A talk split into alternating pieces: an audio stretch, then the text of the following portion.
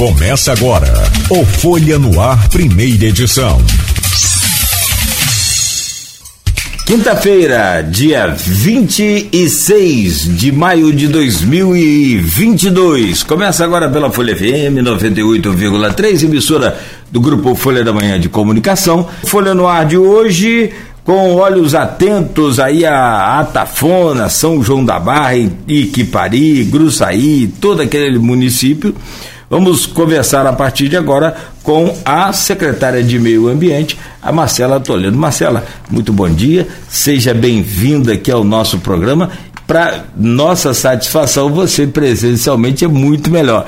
A gente sabe, entende um pouco do trabalho que dá, mas para a gente é muito melhor. Bem-vinda, bom dia. Bom dia, Cláudio, bom dia, Arnaldo, bom dia todos os ouvintes aqui da Folha, né, o Grupo Folha, parabenizar aí, né, pelo trabalho desenvolvido na região, muito importante na comunicação, né, em todos esses meios, é muito importante e muito bacana ver, né, como a Folha, né, como o rádio, né, a gente viu o rádio se adaptando e aí a tecnologia chegando e a gente podendo, né, continuar fazendo rádio nesse mundo onde a gente pode acessar mais pessoas pelas redes sociais e toda forma que vocês compartilham aí.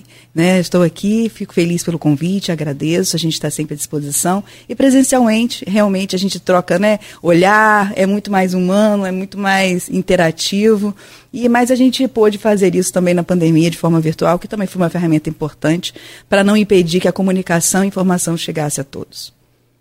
Não tenha dúvida. Agradecemos aí muito a sua presença. Meu caro Arnaldo Neto, mais uma vez na bancada conosco aqui, titular dessa bancada. Bom dia, bem-vindo. É sempre importante você conosco aqui. Bom dia, Nogueira. Bom dia, Marcelo. Bom dia a todos os ouvintes da Folha FM. É, e falar de São João da Barra é mais tranquilo, né? A pauta flui com mais tranquilidade, é um assunto que a gente. A gente está em casa, a gente conhece sobre o assunto. Eu vou começar aqui com a Marcela Nogueira, justamente com esse assunto que você trouxe aí nas manchetes de hoje. Esse assunto que chegou ontem, não tinha conhecimento é, do assunto, fiquei sabendo pela assessoria da Câmara após a sessão, né, até porque ontem estava cobrindo a sessão daqui de Campos e não dá pra, no mesmo horário ainda, né? Agora mudou de Campos, graças a Deus, vai dar para acompanhar uma de manhã e outra à tarde. Mas é, eu estava acompanhando aqui em Campos, chegou a notícia lá de São João sobre um possível crime ambiental denunciado por pescadores. Então não é nada nem. É, é, a Câmara hoje está dividida lá em São João da Barra, mas não é nem uma questão política, até porque os nove vereadores receberam a informação dos, dos pescadores e vão levar a denúncia ao INEA. Marcela, você, como secretária de Meio Ambiente, estava sabendo de alguma coisa desse movimento? Há realmente alguma suspeita de crime ambiental? O que está acontecendo naquela região com Paraíba? Sim, há uns dois dias, né, uns três dias, os pescadores, eles vêm nos contactando, nos marcando na rede social. Até a gente estava acompanhando, a gente acompanha muitos esses pescadores falando, né, e demonstrando o seu trabalho de pesca, né, sua produtividade ali do Rio Paraíba do Sul, com a pesca do robalo, que ela estava muito propícia, né, os pescadores felizes pela rentabilidade que eles estavam tendo. Então a gente vinha acompanhando, né, esses mesmos pescadores nas redes sociais e felizes com o sucesso de pesca deles, né? E aí, é, há três dias, eu me deparei com postagens diferentes desses pescadores, lamentando a dificuldade da pesca devido a uma substância que estava enrolando na rede e atrapalhando, pesando a rede, é, impossibilitando que o peixe né, fixasse da melhor forma possível ali. E aí a gente começou a buscar informação, contactamos o INEA, e aí, ontem pela manhã, eu mandei mensagem, consegui ligar para o pescador para entender exatamente. O INEA nos perguntou né, qual seria a localização exata, qual seria, porque a gente tinha alguns vídeos dele na beira do cais relatando o problema. Mas efetivamente vendo o que, que era, a gente não estava conseguindo, foi isso que eu relatei ao pescador. E aí ele me falou mais ou menos por onde era, e aí eu pedi a Defesa Civil junto com o subsecretário Alex, que com nossa fiscalização, né, com o fiscal de meio ambiente, que fosse, né, é, navegasse no Rio Paraíba e pegasse uma amostra desse material para a gente encaminhar para o laboratório. A gente também falou com o INEA, então, assim, é uma coisa que também chegou o INEA pela Ouvidoria Geral, né? Vale ressaltar que o corpo hídrico, né, Rio Paraíba do Sul é um rio federal, a responsabilidade de prover né, todas as ações de fiscalização é responsabilidade do INEA. E a gente viu o relato dos pescadores dizendo que desde Martislagem, que era onde eles tinham né, é, o circuito dele de pesca, os pescadores de Barcelos e da região, eles estavam verificando que teria esse produto ali. Né? Os pescadores, eles de forma é, empírica ali, né, do conhecimento deles, eles associam o resíduo a resíduo de usina. Né?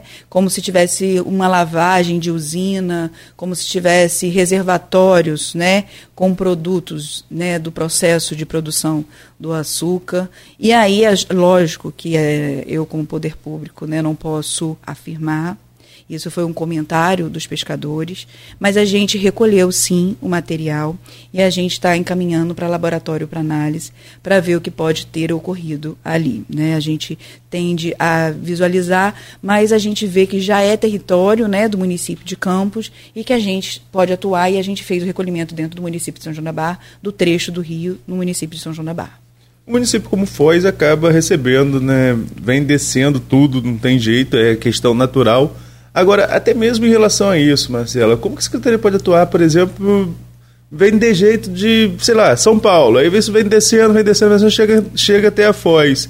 É, prejudica a pesca na Foz, é pior para a região ali é, é, de São João da Barra de todo, de Barcelos até, de Barcelos até Atafona. O município tem competência ou pode é, é, acionar juridicamente isso porque vem de outros lugares, ou pelo Rio Federal isso acaba sendo um contexto mais complicado? Como que é? é? O município tem que fazer o seu papel de reportar o órgão ambiental superior. Né? Nós somos o, o órgão ambiental local, municipal, e a gente faz esse reporte. Mas vale ressaltar, Naldo e Cláudio, que não é a primeira vez que os pescadores relatam, no mesmo período do ano, esse mesmo problema recorrentemente, né? É, a gente vê anualmente isso acontecendo e é muito próximo ao início das moagens aqui na região, né? Agora há pouco eu passei no trânsito aqui de Campos e vi caminhões e caminhões, carretas e carretas de cana sendo transportada. E é muito coincidência, né, que isso ocorra bem neste período. Então a gente precisa ficar alerta, né? E os órgãos ambientais, inclusive a Secretaria de Pesca ontem esteve com os pescadores, ouvindo os pescadores, né? E a gente quis conversar também, né? A gente até encaminhou que ele conversasse com as secretarias do município de Campos, né? Para tanto de agricultura quanto de pesca, para a gente e também de meio ambiente, né? A gente vai fazer uma articulação com o Renê, que é uma pessoa maravilhosa aqui de Campos, da Secretaria de Meio Ambiente, que a gente possa estar tá aí investigando para diminuir esse impacto aí para o município, porque acaba sendo, né, o município mais próximo à diluição disso, né? O que vem de São Paulo, Arnaldo, que vem de fora acaba diluindo chegando com menos impacto. Uhum. Mas o que chega muito próximo tem mais impacto, que foi o que aconteceu ontem. Secretária Marcela Toledo, deixa eu pedir um agente ali, a senhora. Tem como descrever o, a substância, o que que é, para a gente entender? Porque o rádio ele tem esse fascínio, né? Sim. Quando a televisão vai lá, mostra, é, acabou. Aqui, imagem. E, e outra é. pergunta, é a primeira vez que isso aparece?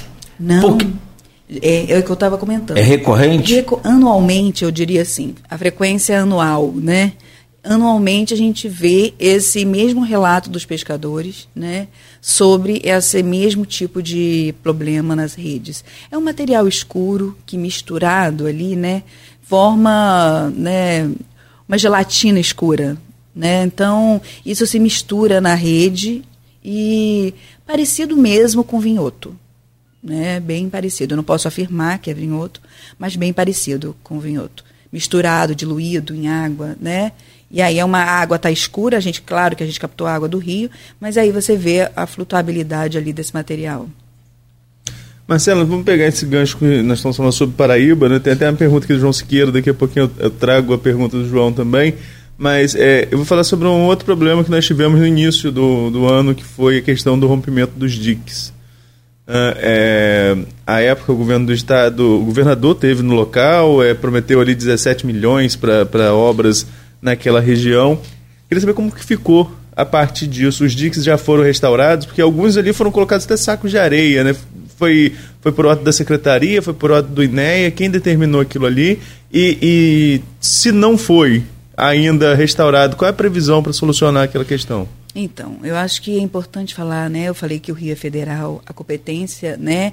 Quem fez os diques no Rio Federal na época foi o DNOS. O DNOS foi extinto, né? Que é um órgão federal e o INEA, né? Dentro disso, assumiu a responsabilidade no estado. Existe ainda o INEA, pelo próprio INEA, uma discussão de que se isso é competência dele ou não é. Então, o município é que fica vulnerável, a população de São João da Barra, especificamente, né, que a gente atua, é que está ali, de fato, com um problema e por isso muito nos preocupa. Governador, naquele momento de rompimento do DIC, né, eu acho que as pessoas me conhecem bem de um vídeo desesperada que eu fiz naquele dia. Fiquei muito impactada, né, porque, de fato, a gente conhece muito bem a região e principalmente a área rural e a gente sentiu muito, né, aquele impacto ali, ver que muitos, né, animais morreram, né, afogados nesse processo. Mas naquele momento, no dia seguinte ao rompimento, o governador esteve com sua equipe, né, com vários secretários de Estado no território para dar o suporte, né, enviou é, os equipamentos do DR e começaram a fazer, né, é, de fato, a obra ali no ponto do rompimento para conter o avanço ali, que foi muito importante, diga-se de passagem, foi muito importante, porque logo em fevereiro a gente teve um novo aumento do nível, né? A gente teve o rompimento, é, eu acho que 12 de janeiro, e em fevereiro a gente teve uma nova elevação do rio e nesse momento que a gente teve uma nova elevação estava fechado, né? Então foi muito importante ali. Porém naquele momento que ele fez um anúncio ali, né, é, a todos os meios de comunicação de que estaria reparando outros trechos do rio, né? E tem muitos trechos do dique em São João Barra vulneráveis. No momento da cheia, o que que nós fizemos de ação emergencial? Nós fomos todos, todos, a equipe toda de meio ambiente, desde a recepcionista ao analista ambiental, foram colocar saco de areia em cima do dique. Foi uma ação feita pela Secretaria de Meio Ambiente, que se viu em uma situação onde, dentro da sede do município, haveria rompimento. Nós tivemos problemas, né?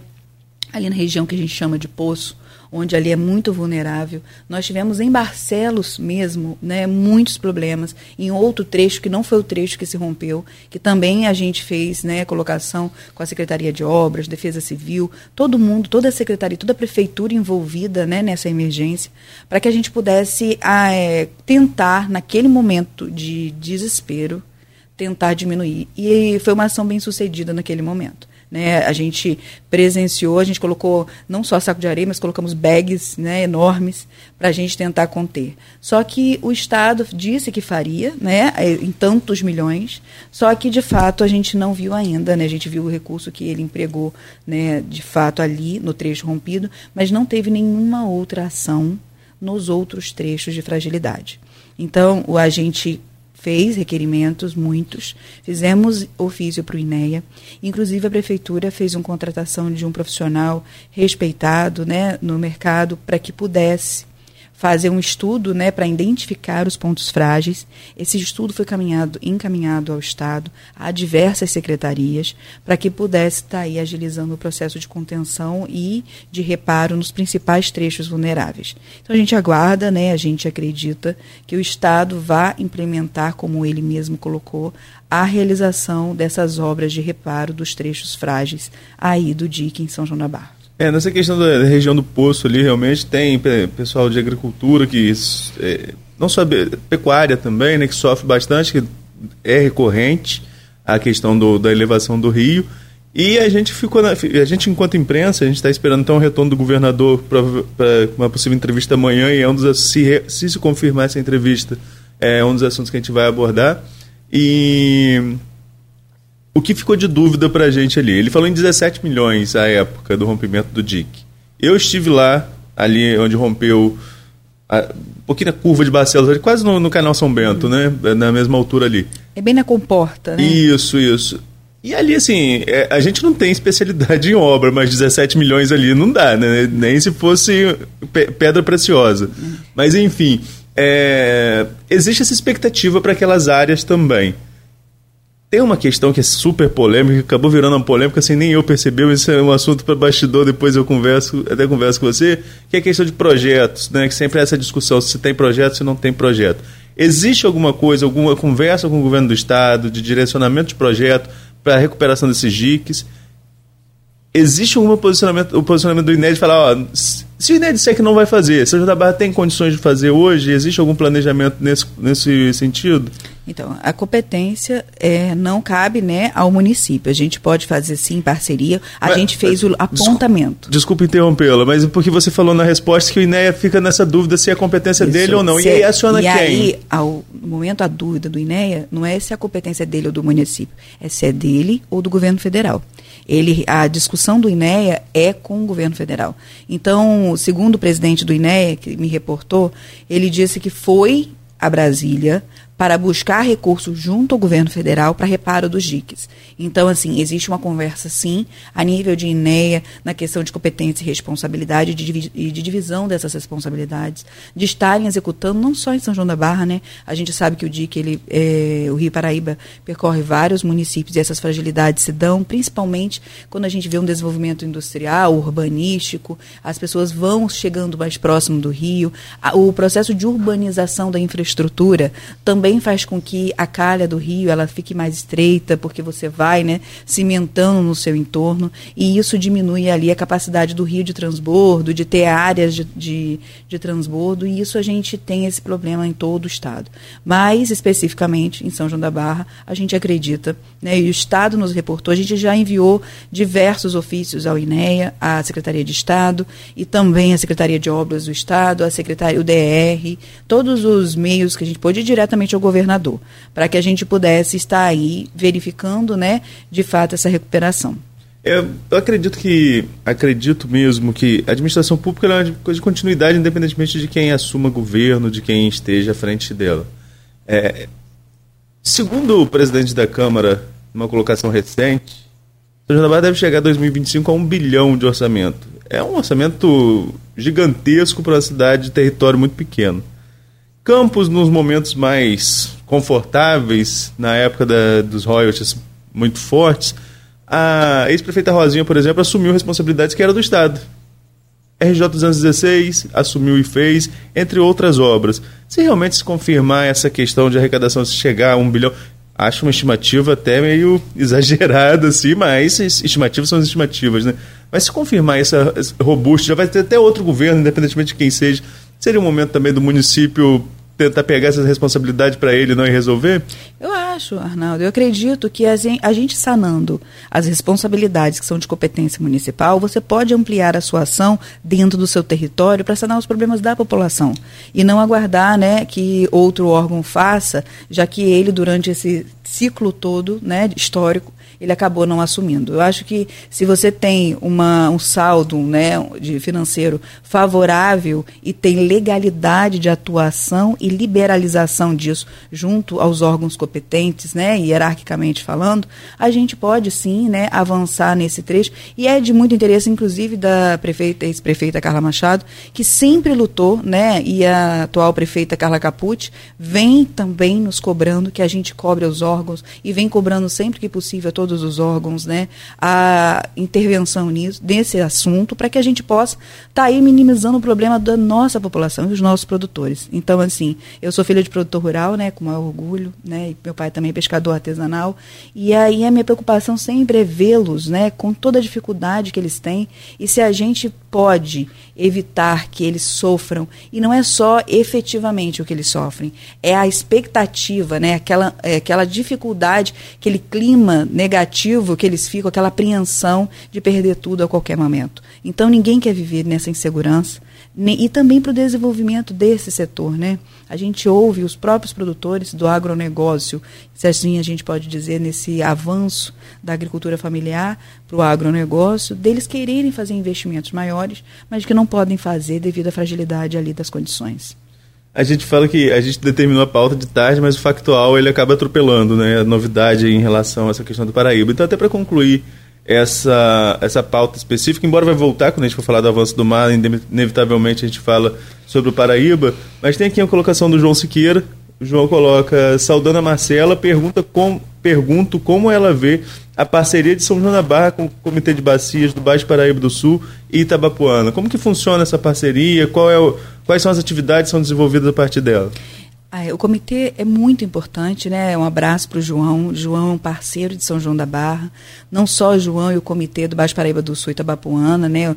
É, mas como também a CEIVAP, a GEVAP, que é a agência reguladora de todo o, todo o Rio Paraíba, né, que vai desde o município de São João da Barra, mas todos os estados, Rio de Janeiro, São Paulo e Minas, a parceria é muito importante. A gente vê que os impactos, né, que a gente tem ao longo, como você falou desde o início, né, Arnaldo, o que a gente recebe em São João da Barra na Foz é resultado de tudo que acontece no Rio Paraíba acima, né? A gente é a ponta desse processo. E se a gente não discutir isso em outro nível, se a gente só ficar falando em São João da Barra sobre o problema que a gente sofre e não levar isso para outras instâncias, a gente nunca consegue resolver ou amenizar o nosso problema.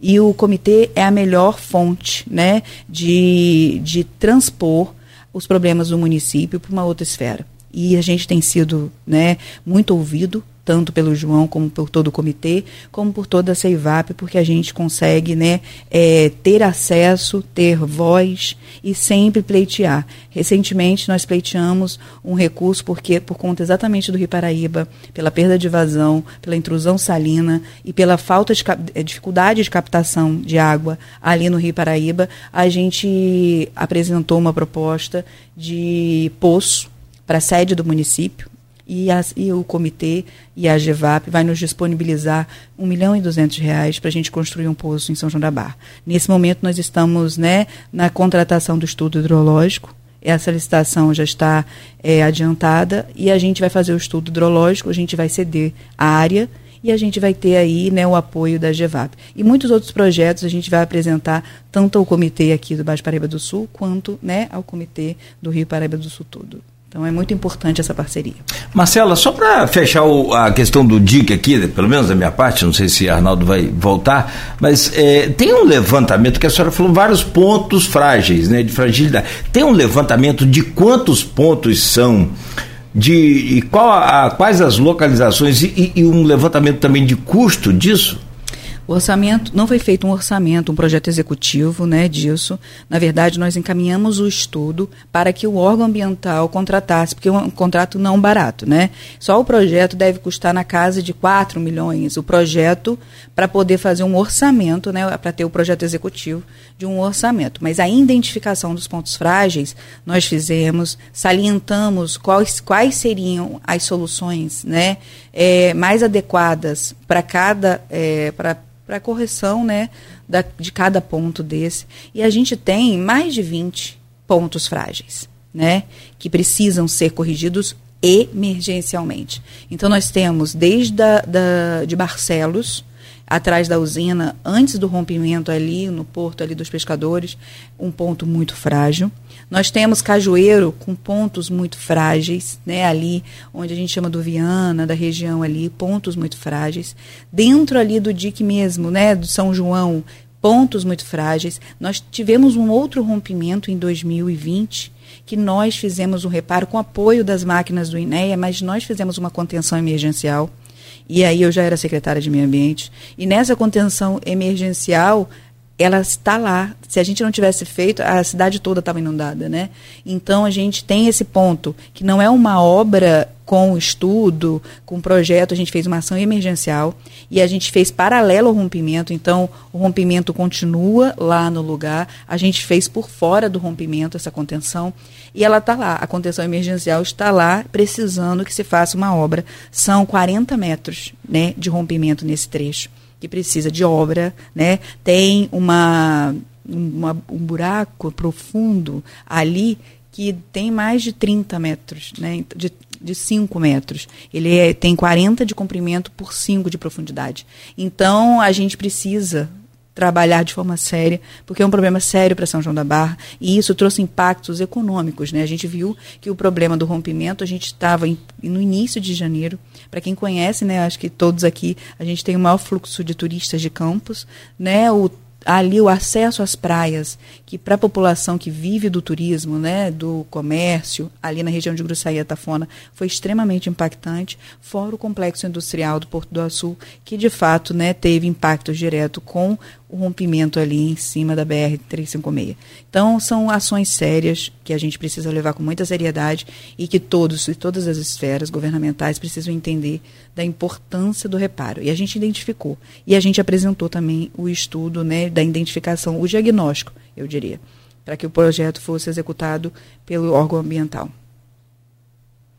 É, 40, 40 pontos e a gente não Pois é, né? Mais de 20. Mais de 20. Mais de 20. É, 20, desculpa. Mas... Não, você, você, você pode estar tá calculando o valor, né? Se é, um foram é, 17 milhões é, em 20. Foi ali, não, não, é. não foram, foram 17. Ali, eu acredito que os 17, se realmente fossem fosse destinados, deveriam ter outras funções, é, para é, atender outro, outros segmentos. E, Marcela, a gente sabe, chuva é a partir de novembro, né? O, peri o perigo é a partir de novembro. Nós já estamos em Maio. junho, praticamente, é, né? Semana que vem já é, é. junho. Você acha que a gente consegue alguma coisa aí com o INEA, com o governo do estado, para que isso saia antes do período de novembro, antes do período de chuva que pode acarretar em cheias?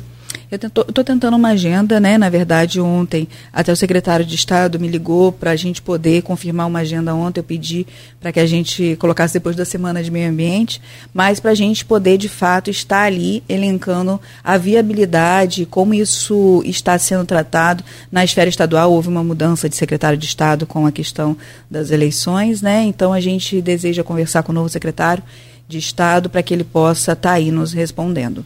Aqui na região, como que está a relação com o INEA? Era o Eduardo Crespo, até, até nós até entrevistamos o Nogueira no início sim, sim. do ano, é, nesse período de diques, enfim, a gente vai, vai falar mais sobre isso no próximo bloco, já está estourando o tempo desse. É, e hoje, quem é a pessoa, quem é a referência do INEA aqui na região? Tem alguém? É, o Alan né, é o coordenador que sempre teve muita relação conosco com a abertura de comportas, ele é o, também o coordenador de abertura de comportas.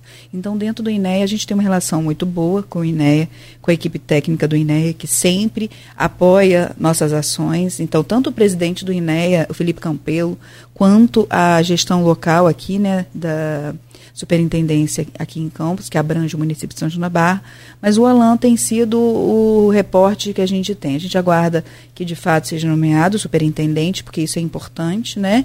Que ficou sem superintendente desde a saída do Eduardo, que também é um amigo muito importante de São João da Barra e da gente, então que fez um trabalho e foi muito próximo e atuante conosco, né, em todo momento do rompimento do DIC, a gente é muito grato a toda a atenção que o Eduardo Crespo nos deu, mas a gente tem aí aguardando mesmo, né, que de fato ocorra, que é importante, né, a gente está aguardando que o governador faça, de fato, essa nomeação aqui na região.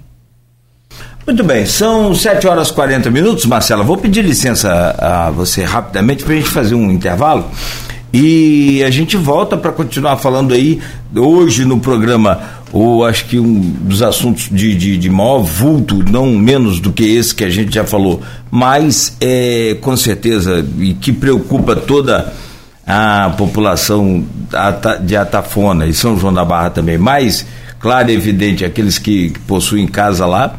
Enfim, é um assunto que é muito, muito, muito caro aí a todos, que é o avanço do mar e né, sem nenhuma ação de nenhum dos poderes.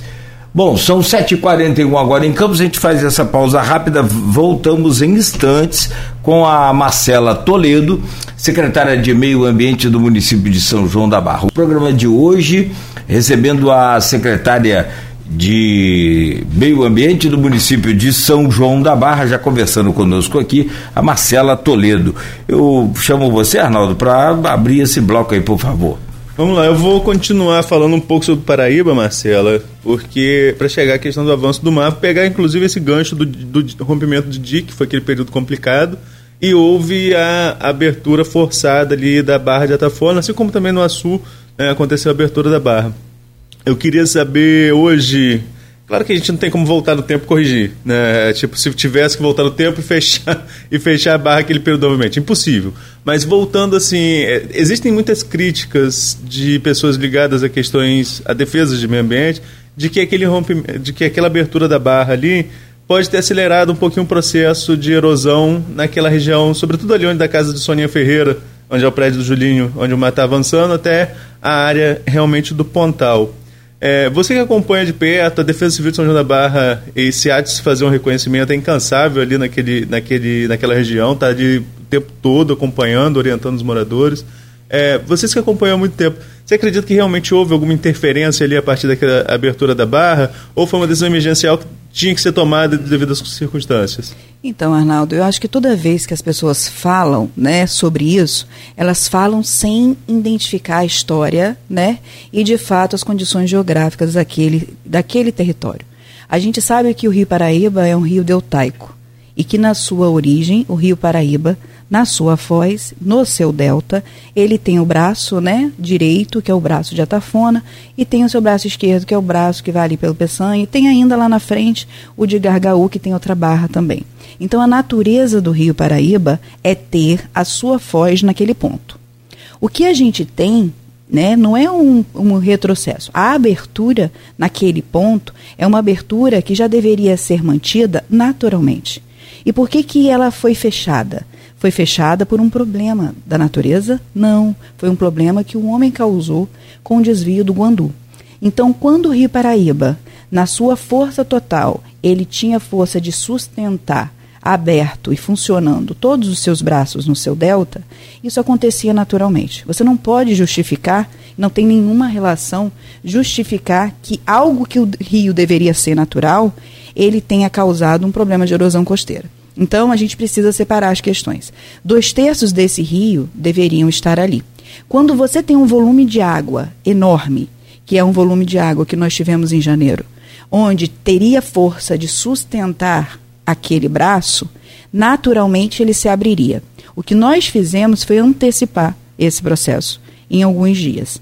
E isso fez com que a cidade toda fosse salva. Então, a gente precisa considerar direitinho o que estava acontecendo em São João da Barra. E só em São João da Barra, não. Naquele momento, naquele 10 de janeiro, quando nós conseguimos autorização ambiental do INEA para abertura, então vale ressaltar: ninguém foi amador, ninguém fez uma ação é, abrupta e impensada, a gente fez com autorização ambiental. Então, não tem nenhum crime ambiental sendo cometido, não tem nenhuma ação não pensada e calculada sendo feita. O que tem ali? Tem um cenário caótico. Não só em São João da Barra, a gente pensa em Pádua, né, Santo Antônio de Pádua, que tem vários rios que têm correlação. A gente vê Santo Antônio de Pádua debaixo d'água. 10 de janeiro, Santo Antônio de Pádua estava debaixo d'água, São Fidélis debaixo d'água, todo mundo, Cambuci, todo mundo debaixo d'água, inclusive Campos dos Goitacazes. Era um problema só de São João da Barra, não. A solução que nós demos em antecipar o que o Rio faria naturalmente no dia 10 de janeiro foi algo importante para não só salvar todas as localidades, porque eu estou falando que tem 20 pontos frágeis, mais de 20 pontos frágeis, que se abririam no DIC em São João da Barra. Mas não é só em São João da Barra que tem. Então a gente tem três vendas aqui em Campos, que também tem, né? Todo mundo vivenciou o drama que foi ali naquela região e isso foi importante para diminuir a pressão sobre o DIC em toda a região. E aconteceu só em São João da Barra, não. São João da Barra a gente fez com autorização ambiental. E lá em Gargaú os pescadores fizeram. Então, graças às ações na Foz, todo o percurso na região norte, noroeste, que tem o rio como influência, foi beneficiado. Então a gente precisa entender qual é o impacto. E agora o avanço do mar, especificamente naquele ponto, a gente tem sim interferências diversas.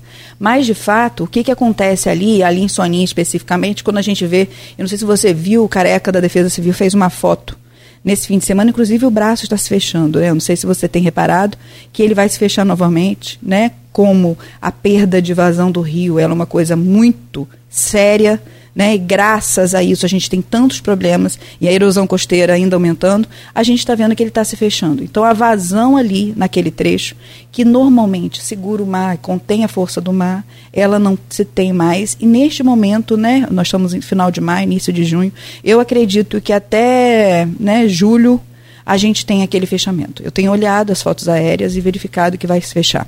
Isso é importante, ah, é, é bom para quem mora ali Ribeirinho, a Foz, é bom ali nos frigoríficos, porque o rio acaba, o mar não adentrando todo, porque tem uma barreira né, de areia natural, mas é muito difícil isso para a contenção da erosão ali e o avanço do mar em Atafona. Então o rio precisava ter força. Então a premissa do problema é o desvio do Guandu. Então, quando a gente fala, e aí eu não sei se, você já, se eu já posso juntar as coisas, né, da erosão, quando a gente fala, Marcela, como que a gente vai ter soluções para o problema da erosão em Itafona. De fato é muito difícil, né? A gente tem dois terços. O que, que significa dois terços, né?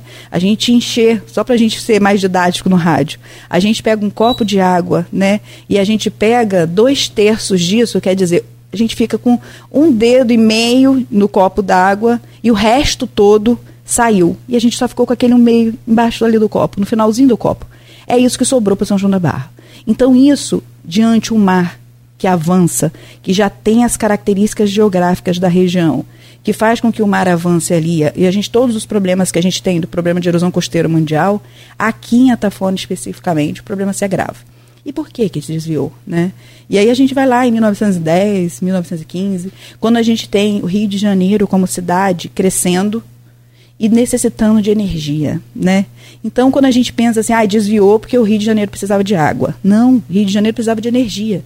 Então construiu o sistema Light no Rio de Janeiro, e esse sistema Light com hidrelétricas para geração de energia fez com que houvesse a demanda de água ali no sistema Guandu. Recentemente nós tivemos lá, inclusive, né, seu João, eu fui representando o comitê do Baixo Paraíba do Sul, de Itabapuana, eu fui como representante do nosso comitê. Eu estive no sistema Light para conhecer e entender esse problema. Eu não sei quantos de São João da Barra tiveram lá, como autoridade pública que estiveram, mas eu estive Inclusive, é, a prefeita gostaria muito, né, à época, Carla Machado, de estar presente, né, mas ela infelizmente não pôde estar presente, porque é uma demanda muito forte. E aí nas nossas, né, na explanação da Light, tem, a gente não tem ideia, eu não tinha ideia, Arnaldo, não sei se você tem.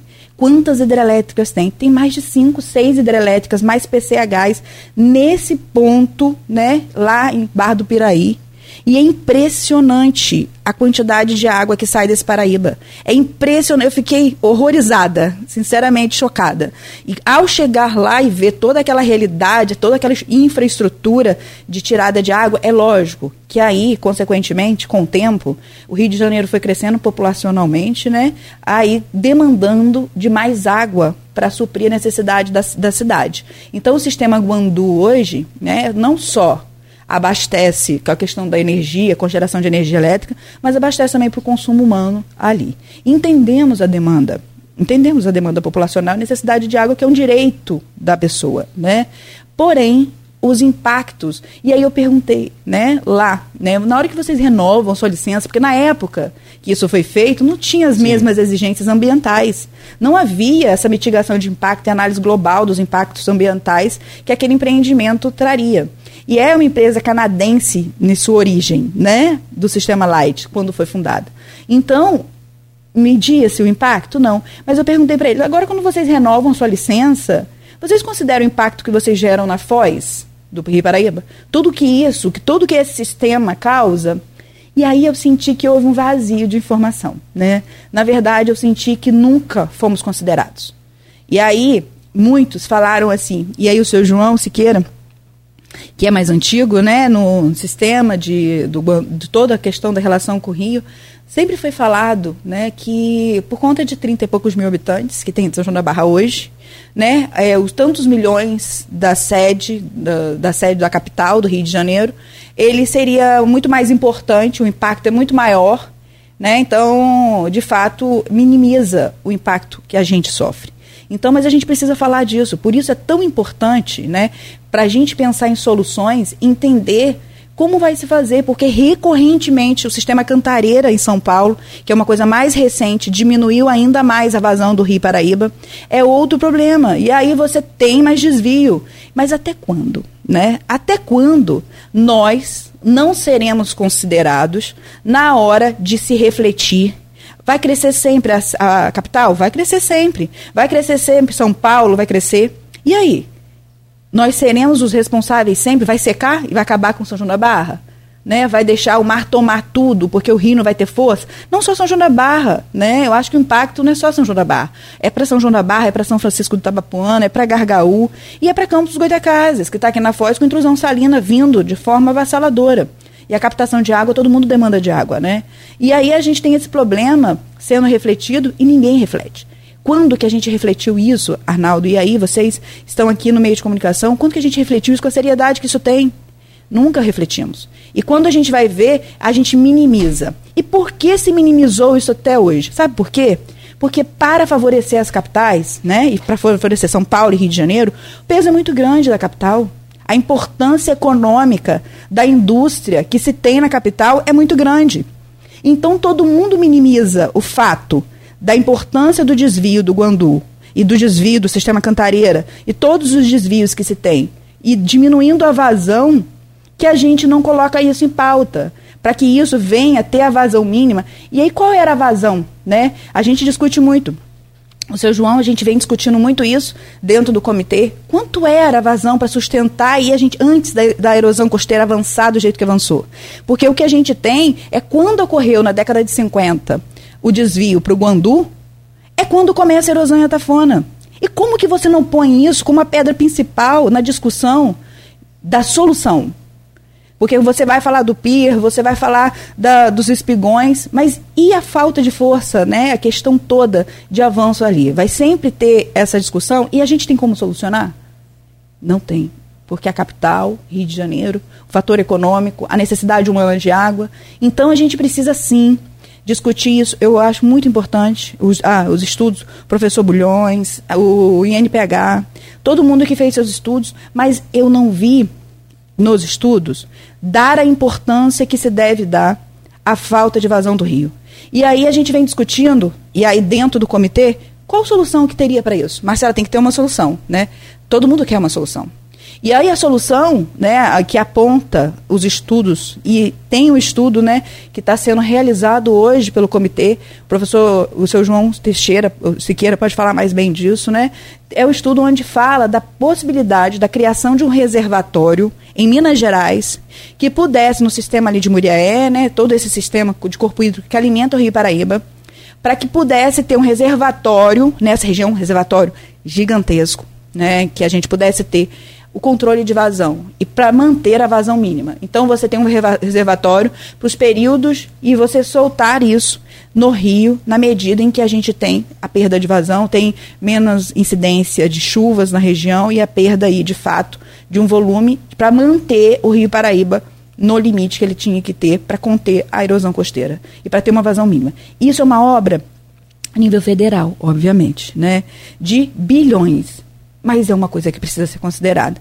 Então, não é uma coisa focal, não é uma coisa local a solução desse problema somente. A gente precisa, antes de propor, aí sim, Arnaldo, se a gente tem uma vazão mínima controlada, a gente sabe, a gente faz estudos, né, hoje, a engenharia ela é muito de simular, né, qual o cenário que vai se ter com aquela vazão. Você pode fazer as obras de construção civil, que contenha os outros problemas que, que a erosão ali se dá, né? A gente tem um avanço do mar, o nível, a elevação do nível do mar pelo descongelamento, né? Tem toda uma reflexão sobre a erosão costeira, sobre a questão de como o vento bate, a incidência, como as questões das marés que nós temos ali na região.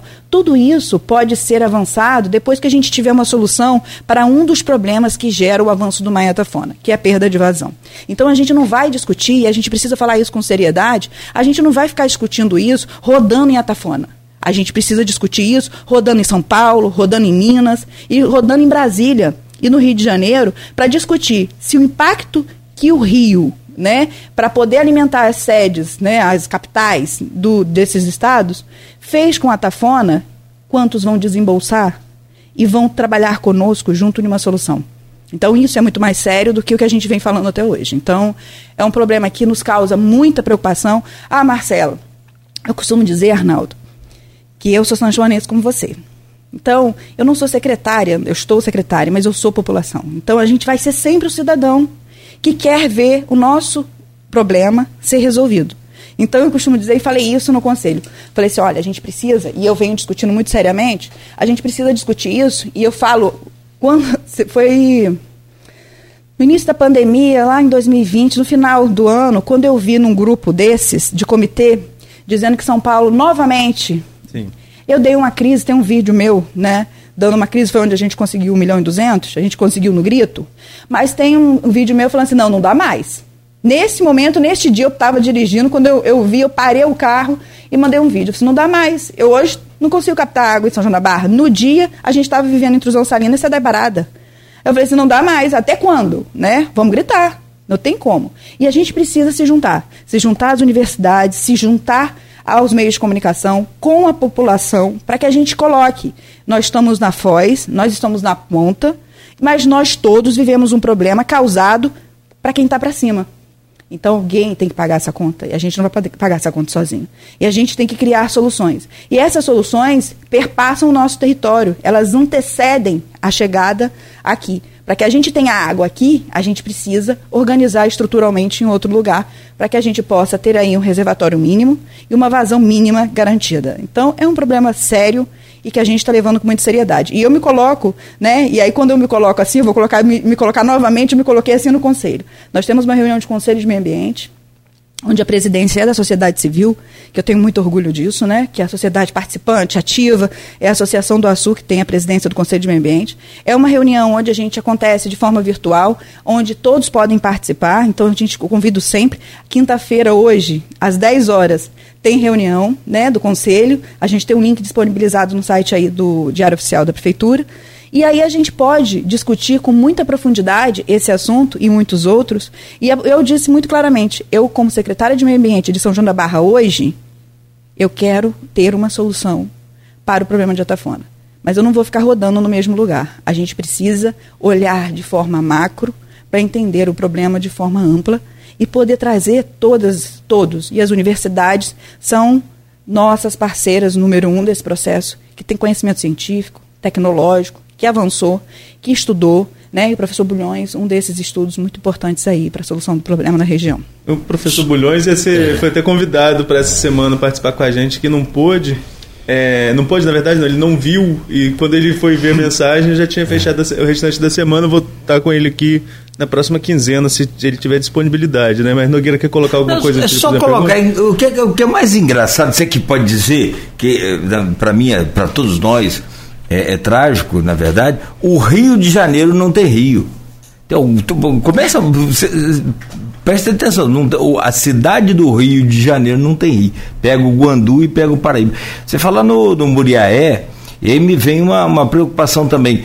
Porque hoje o, o, que sustenta aqui a nossa foz, aí pode colocar de, de, de campos para cá, ou, ou, até antes, mas assim, o que sustenta a gente aqui são os afluentes, principalmente se houver alguma obra impactante no Muriaé, por qualquer porque da minha, eu tenho uma preocupação muito grande com, com, relação ao meio ambiente, principalmente nesse governo onde o ministro foi processado pela Polícia Federal por, por contrabando de, de, de, madeira ilegal. Ou, fico, é evidente que qualquer ser humano com um mínimo de, de, de razoabilidade de ficar acompanhando o que está acontecendo fica preocupado. Se houver alguma, algum impacto hoje significativo no Muriaé, o Paraíba praticamente seca.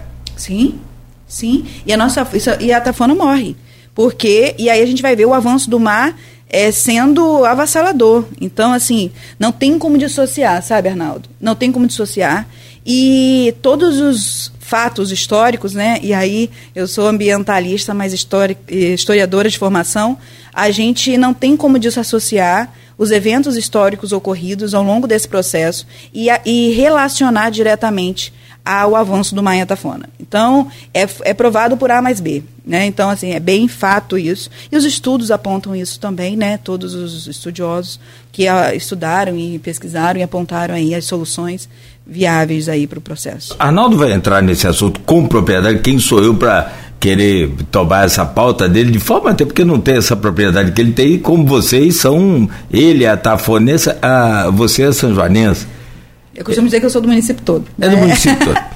Perfeito. Mas é, então, antes de Arnaldo abrir essa pauta lá da, do avanço do mar com os projetos ali em si, essa coisa, voltando aqui do, nesse, dessa questão do Rio, do, do Rio Paraíba do Sul, é, você acredita que é, é se não, resolver, não resolver o problema de volume da água do Rio, não adianta fazer nenhuma obra lá? Eu acredito que não. É, pegando esse gancho até, tem. É, é, você citou, Marcelo, o estudo do Bulhões, que pra gente como leigo, e aí eu vou traçar aqui pra gente enquanto morador, né, eu moro ali no. É, tava até falando dessa minha vida que fica aqui, fica lá, aqui no intervalo, mas enfim, morador ali do, do da Baixada, do Antigo Pontal. Pra gente, o projeto do, do Bulhões, como foi passado, participei daquela reunião da Câmara Técnica, enfim, é, conversei com o Bulhões em muitas oportunidades O projeto ele parece muito simples. É um aterro. É um aterro constante, digamos assim. Vai ficar, como ele mesmo falou, é uma coisa que vai ter que ser é, é, refeita várias vezes, vai se comprar um maquinário que vai ter que ser constante. Se quebrar esse maquinário, tem que comprar de novo. Né? E a gente que acaba indo a alguns lugares, Copacabana, por exemplo, a gente sabe que aquela, aquela faixa do meio, dali para lá, é tudo aterro. Né? Não é, a praia não tinha aquela extensão toda. É, Flamengo, aterro. Enfim, a gente vê aqui no próprio estado do Rio de Janeiro, claro que tem todas as condições climáticas diferentes, o vento que é de forma diferente, a corrente que é de forma diferente, mas é, é para nós que somos de Atafona, eu costumo falar isso com todos, é muito ruim não ver nada ser feito efetivamente, entendeu? A tentativa, mesmo que seja tentativa e erro, ah, vai perder o dinheiro, mas quanto está perdendo também não fazer nada. Enfim. E o Bulhões fala que está tentando alguma articulação. Eu cheguei a comentar isso com você, inclusive, que o presidente da LERJ, o André Siciliano, disponibilizaria um, um recurso para um estudo, um estudo técnico de viabilidade né, desse projeto dele, que, que é um dos que estão apresentados na questão de contenção do avanço do mar.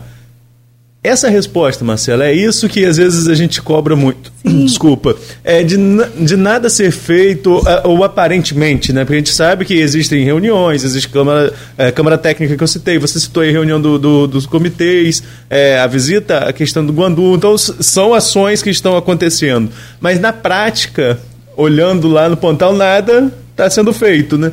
É, é, não há perspectiva, você acha que esse projeto do Bulhões, por exemplo, que é um aterro, pega a areia que está indo para o lado esquerdo, joga de volta para o lado direito. E seria um, um, uma dança de areias constantes com a ajuda de maquinário.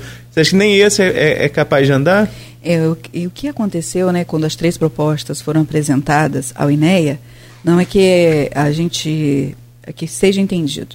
O INEA não reprovou as propostas. O INEA disse que o que foi apresentado não foi suficiente. Que aí o que o Bulhões está tratando é que precisa sim do aprofundamento desses estudos, que é o estudo de viabilidade técnica e ambiental, para que e financeira, né, para que se demonstre a eficiência disso. Isso é importante, é, é um passo.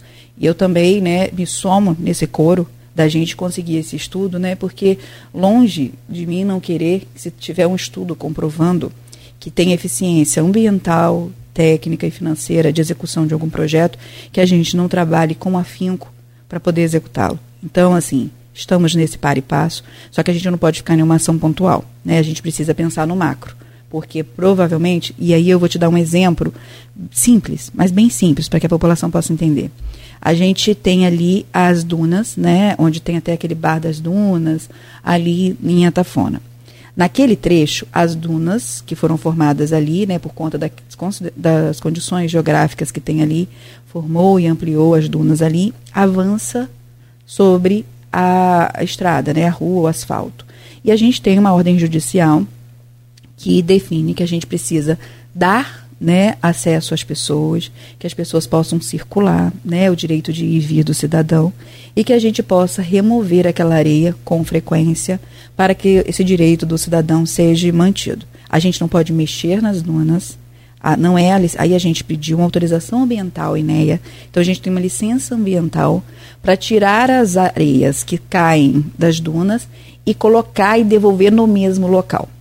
E aí o que, que aconteceu ali? Nós fizemos uma, é, um insight do que o Bulhões propõe, que é o engordamento. Não sei se você chegou a observar, ali naquele trecho nós fizemos um engordamento onde o asfalto estava sendo corroído por baixo, o mar estava batendo diretamente sobre ali. Nós passamos a depositar areia naquele ponto e fomos engordando naquele ponto, tirando de cima do asfalto e colocando. Fizemos um insight da proposta do, de acordo com o que a licença previa, que era para tirar e botar no mesmo lugar. Recentemente, com os últimos avanços do mar, a gente viu, estivemos lá, foi ontem ou anteontem, mas é, tivemos lá medindo né, como é que foi esse engordamento. Eu fiz isso no verão desse ano. Né? Eu estava lá em fevereiro, fazendo aquele, a remoção pesada dessa areia e colocando ali né, com maior quantidade. A gente fez uma abrangência maior. E o que, que aconteceu? Eu tinha é, 8 metros Hoje deve ter dois do que a gente fez. Qual o prazo de tempo que isso aconteceu? Dois, três meses. Então, o avanço é muito rápido e a contenção. Ah, Marcela, tem que ser maior. tem que ser com volume maior. Mas isso foi um demonstrativo, né? E a gente viu também que lá em Dona Soninha, se você olhar no mapa, né, você vê na foto aérea, você vai ver que naquele ponto que tem uma intervenção, que é de fato o prédio do Julinho, que foi é, que caiu ali, né, que era um hotel ali da região, é o ponto que mais avança. É o ponto, lá na frente não avança tanto, lá onde é de fato o Rio Paraíba do Sul, onde está a Foz. Mais para frente não avança tanto, mas naquele ponto onde tem uma intervenção que a gente poderia pensar na questão do espigão, de como seria, como ele atuaria. Na verdade, é esse efeito né, de, de do impacto de vizinhança. Então, a gente vê, um insight também disso é o prédio do Julinho do lado direito do prédio do Julinho avança muito, imedi imediatamente do lado direito, e do lado esquerdo avança também muito. Então as fotos aéreas demonstram isso muito claramente. Então por isso que os estudos precisam ser aprofundados. Para que a gente. a leitura também não pode ser diferente, porque, como você está falando, o mar está cercando o prédio. Então mostra que é, é, onde tem a pedra ali, aquela, e não foi planejado, não foi estudado, né? Foi, foi um, um acidente também de percurso aí com o uhum. avanço do mar. Essa, esse modelo de contenção, tanto é que eu tive conversando com a dona Sônia no, no sábado, né, e ela estava falando, olha, o, o, outro lado do terreno está intacto, o que está mais protegido pelo prédio é, o que está vindo, está vindo aqui pelo, pelo canto da, da Rua Nossa Senhora da Penha, da rua que vai para a Igreja Nossa Senhora da Penha ali. Então também não seria uma outra leitura também que é, é, esse acúmulo ali de pedras, de alguma forma, protege um espaço enquanto uma cerca pelos lados que não tem proteção? Então, se a gente vê que o vento é nordeste e a maré vem do lado de Gargaú para cá, está comendo exatamente num ponto principal. Então, tem uma intervenção e o vento, as condições geográficas e climáticas dali da região, a incidência na nossa região, nós temos um vento fortíssimo, Sim. né? E que está fazendo exatamente. Então, assim, se o vento é sul, vamos pensar assim, fosse mais incidente, ele estaria comendo do lado oposto, onde o terreno dela está mais protegido. Mas o vento é nordeste. Então, assim, na verdade, a gente não consegue comprovar efetivamente se ah, não está comendo do lado oposto, né, não está avançando do lado oposto à obra do Julinho, né, ou as ruínas, por conta exatamente das ruínas, mas é por conta da incidência. Mas aí, ah, o fato de ter, de ter ali está corroendo com muito mais rapidez, né? E se não tivesse, esse vento não estava passando e a maré não estava passando e fluindo de forma mais natural, em todo, mais homogênea. Então, assim, a gente não sabe, na verdade, a gente não tem como prever. O que a gente precisa é estudar. Então, se os estudos apontarem que essa solução é viável e que, associado né, a uma intervenção séria de vazão no Rio Paraíba do Sul, pode atuar, a gente tem que começar assim. Você tratou do, do aumento financeiro né, em São João da Barra. E é muito importante falar disso. Né? Eu acho que não é a nossa pauta de hoje, essa é uma pauta mais de desenvolvimento econômico, né? mas é importante, o meio ambiente é parte disso. Né? A gente tem ali o maior complexo industrial e a gente precisa, né, o mundo avança muito para a questão das fontes renováveis de energia, onde energia fóssil, né, o, a geração de energia a partir dos fósseis seja substituída, e a gente vê o petróleo gradativamente deixando de ser usado para partir para outras fontes de energia. E nesse contexto, a perda dos royalties pelos municípios. Quando a gente vê hoje que a gente, a gente tinha uma dependência enorme, né? mais de 70% da nossa renda vindo dos royalties. E hoje ela vai, quando você diz, vai para um bilhão, mas tem que ir para um bilhão com fontes de recurso próprio. E o empreendimento, com todos os impostos gerados por ele, né, do Porto do Açu, vai trazer autonomia financeira para São João da Barra.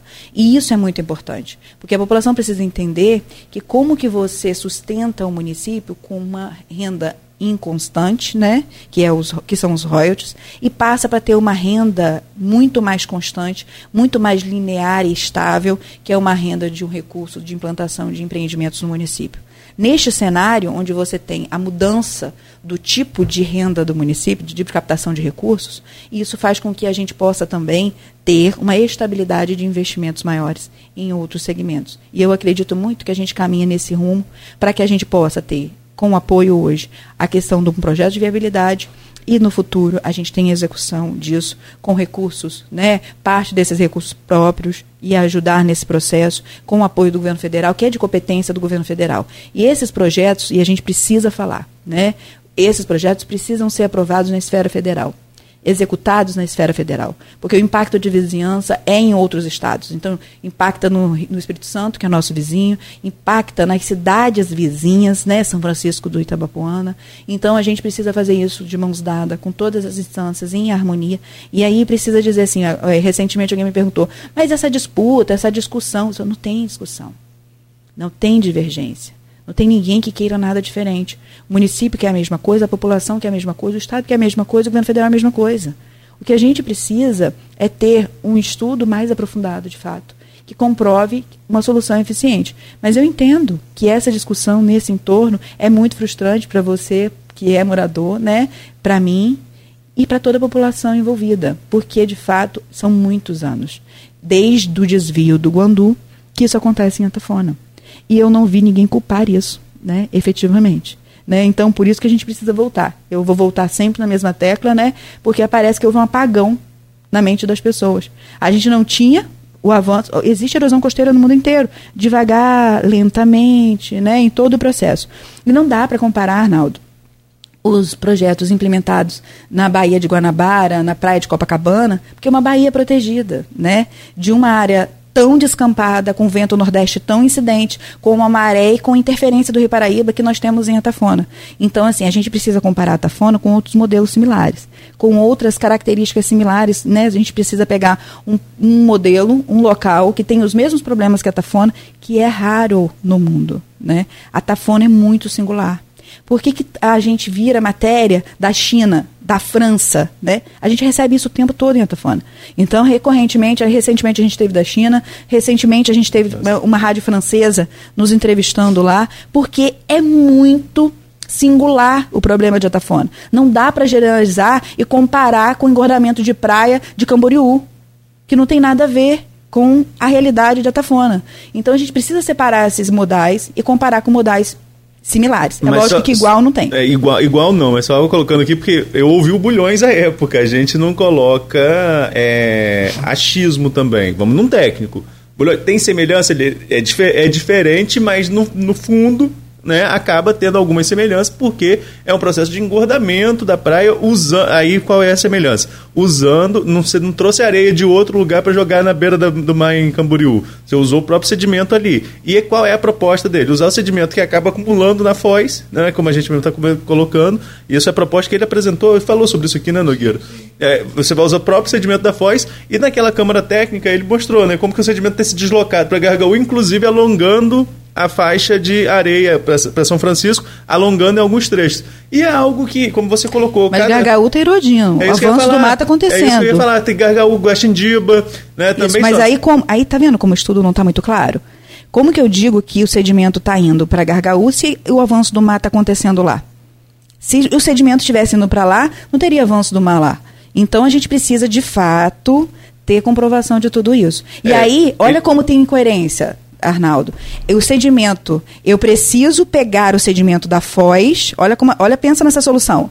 Você acabou de me dizer, preciso tirar o, o sedimento da foz e colocar engordando a praia. Mas se eu acabei de dizer que fui criticada porque abri a foz. Agora é, é para tirar, agora é, é para tirar o sedimento da foz. Tem, elo, então, tem, tem tá elogio e tem, Isso, tem crítica tá, aqui nas redes tá, sociais. Você está vendo como é, como é confuso? Então, assim, Marcela, ó, oh, hoje, Vamos tirar o sedimento da foz para colocar no engordamento. Não, Marcela, vamos deixar a foz fechada porque ajuda ali as embarcações. Então, na verdade, Arnaldo, é muito achismo. Né? Ah, bulhões, falando de bulhões, ele apareceu. É, aqui, ele apareceu nos comentários aqui. E aí, o que, que acontece? A gente precisa, e quando o Bulhões fala que a gente precisa lá estreitar e fazer o aprofundamento desses estudos é para poder consociar. O próprio INEA, no relatório que foi feito, pode dizer assim: o engordamento de praia, após as intervenções de construção civil, onde você diminui o impacto direto dessas ondas, você fazer o engordamento de praia para recuperar a praia que foi perdida,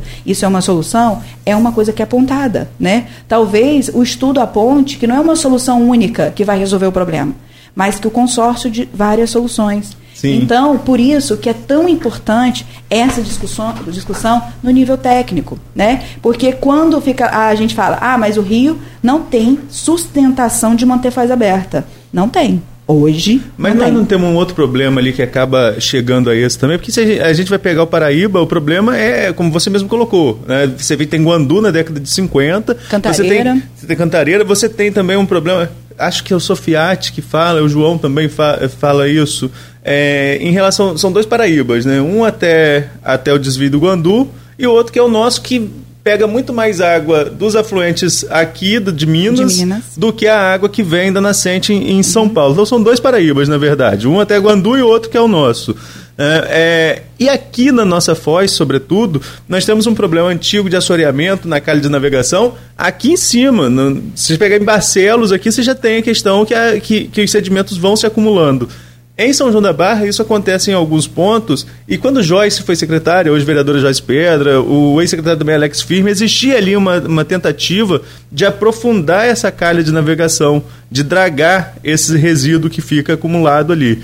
E se draga esse resíduo, esse, esse sedimento, melhor dizendo, esse sedimento vai para onde? Né? Então deveria ter um, um, uma canalização disso para algum lugar. Acredito eu que seja para Foz, para as ilhas, para algum lugar Isso ali. Acabou Isso avançou? Acabou acontecendo naturalmente. Na cheia de 2020 e depois agora na cheia de agora, esse sedimento que estava ali alocado por conta do fechamento da barca que aconteceu em 2019, esse sedimento ficou ali depositado, porque quando a gente tem o fluxo contínuo, esse sedimento vai, avança, né, para o mar. É uma...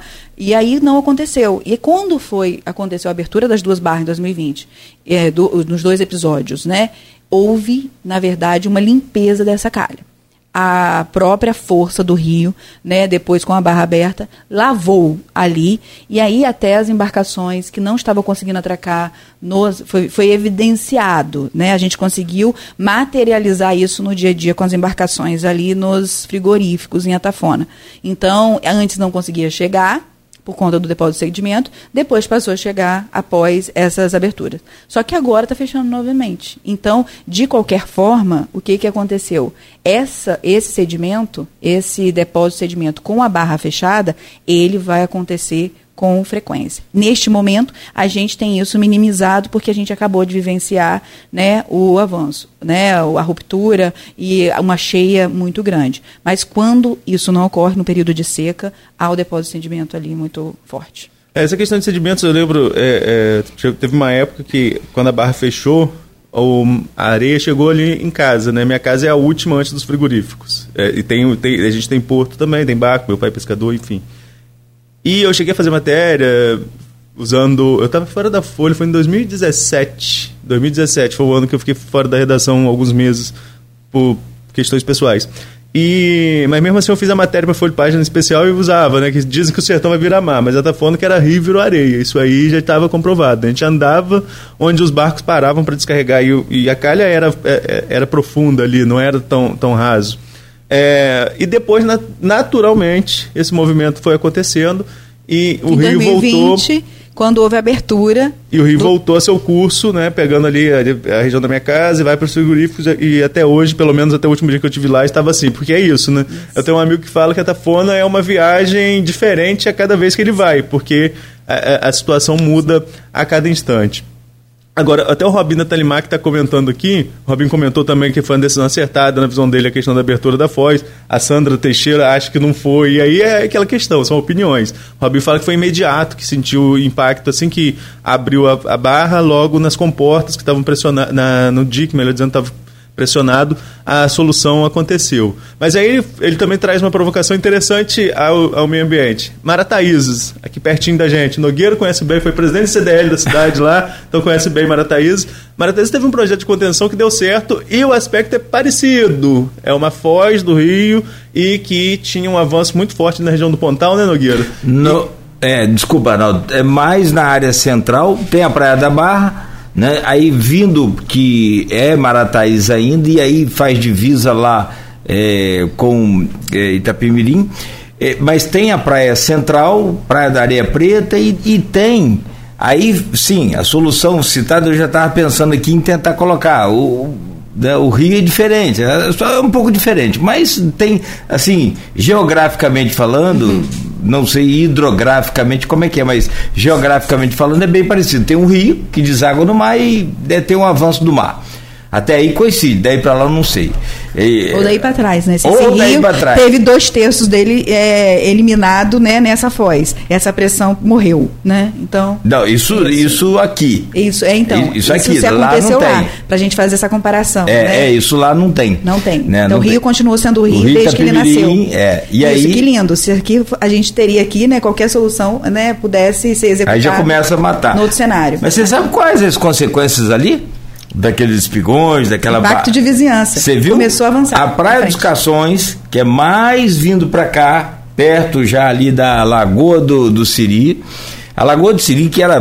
Você pegava o carro ali no, em Marataí e você ia pela costa, né, chegando à Praia dos Cações. Praia dos Cações e Lagoa do Siri, que era fantástico, comeu tudo. Sim. Que é aquele.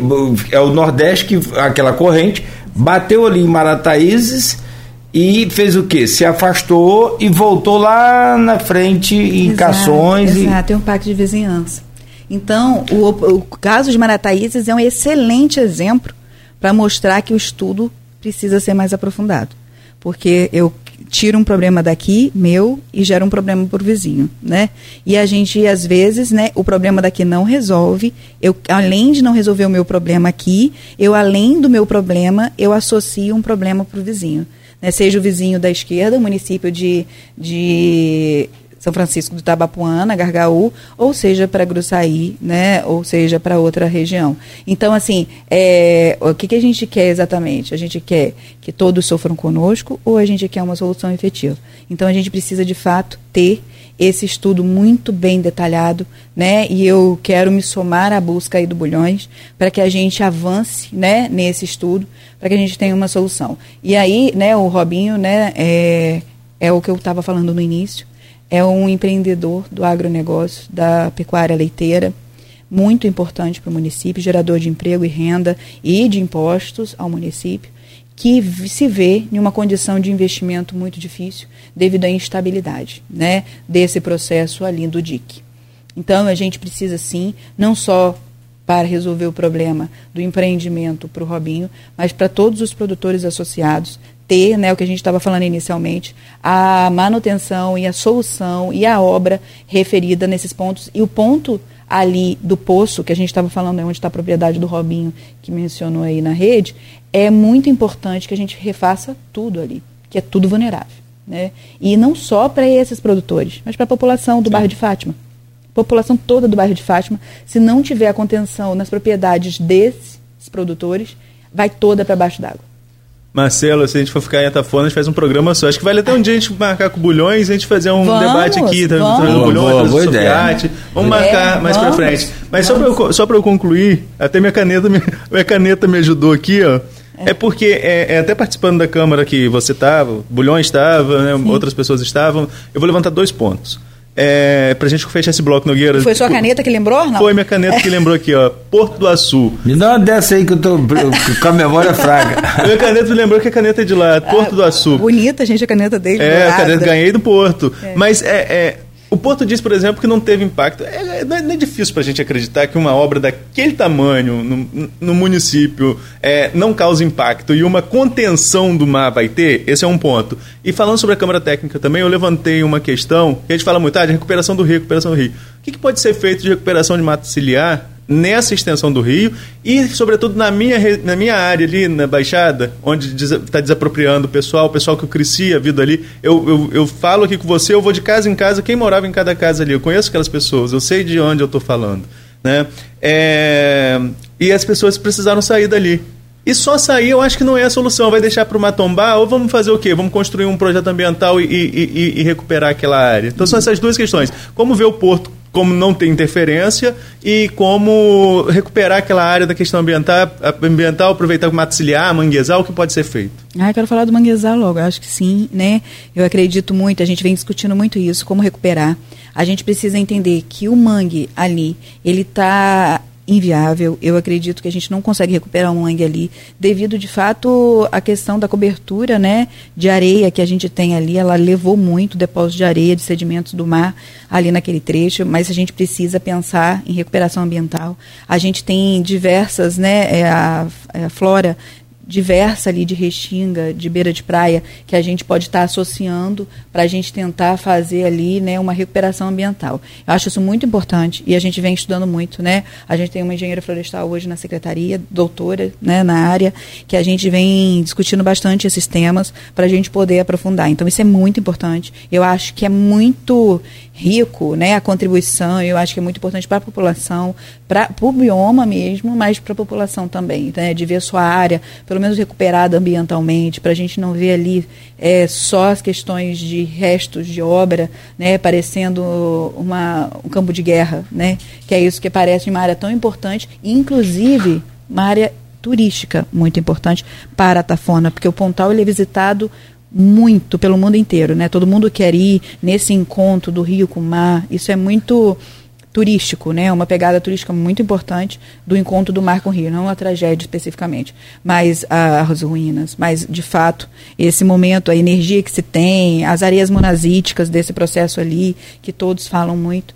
Então, mas voltando à questão do impacto do porto, vamos primeiro entender que o processo de erosão foi feito, né, e acrescentado ali na década de 60 com a transposição do Rio do Guandu.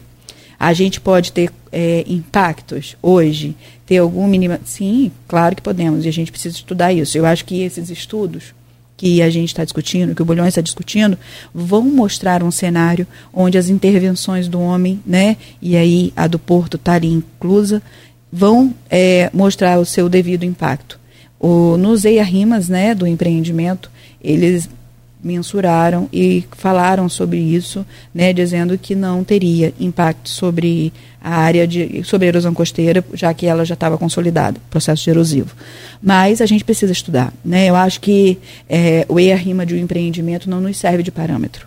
O que serve de parâmetro é o estudo que a gente possa fazer, analisando o cenário que a gente tem, o cenário que a gente tinha e como a gente espera que esse cenário avance.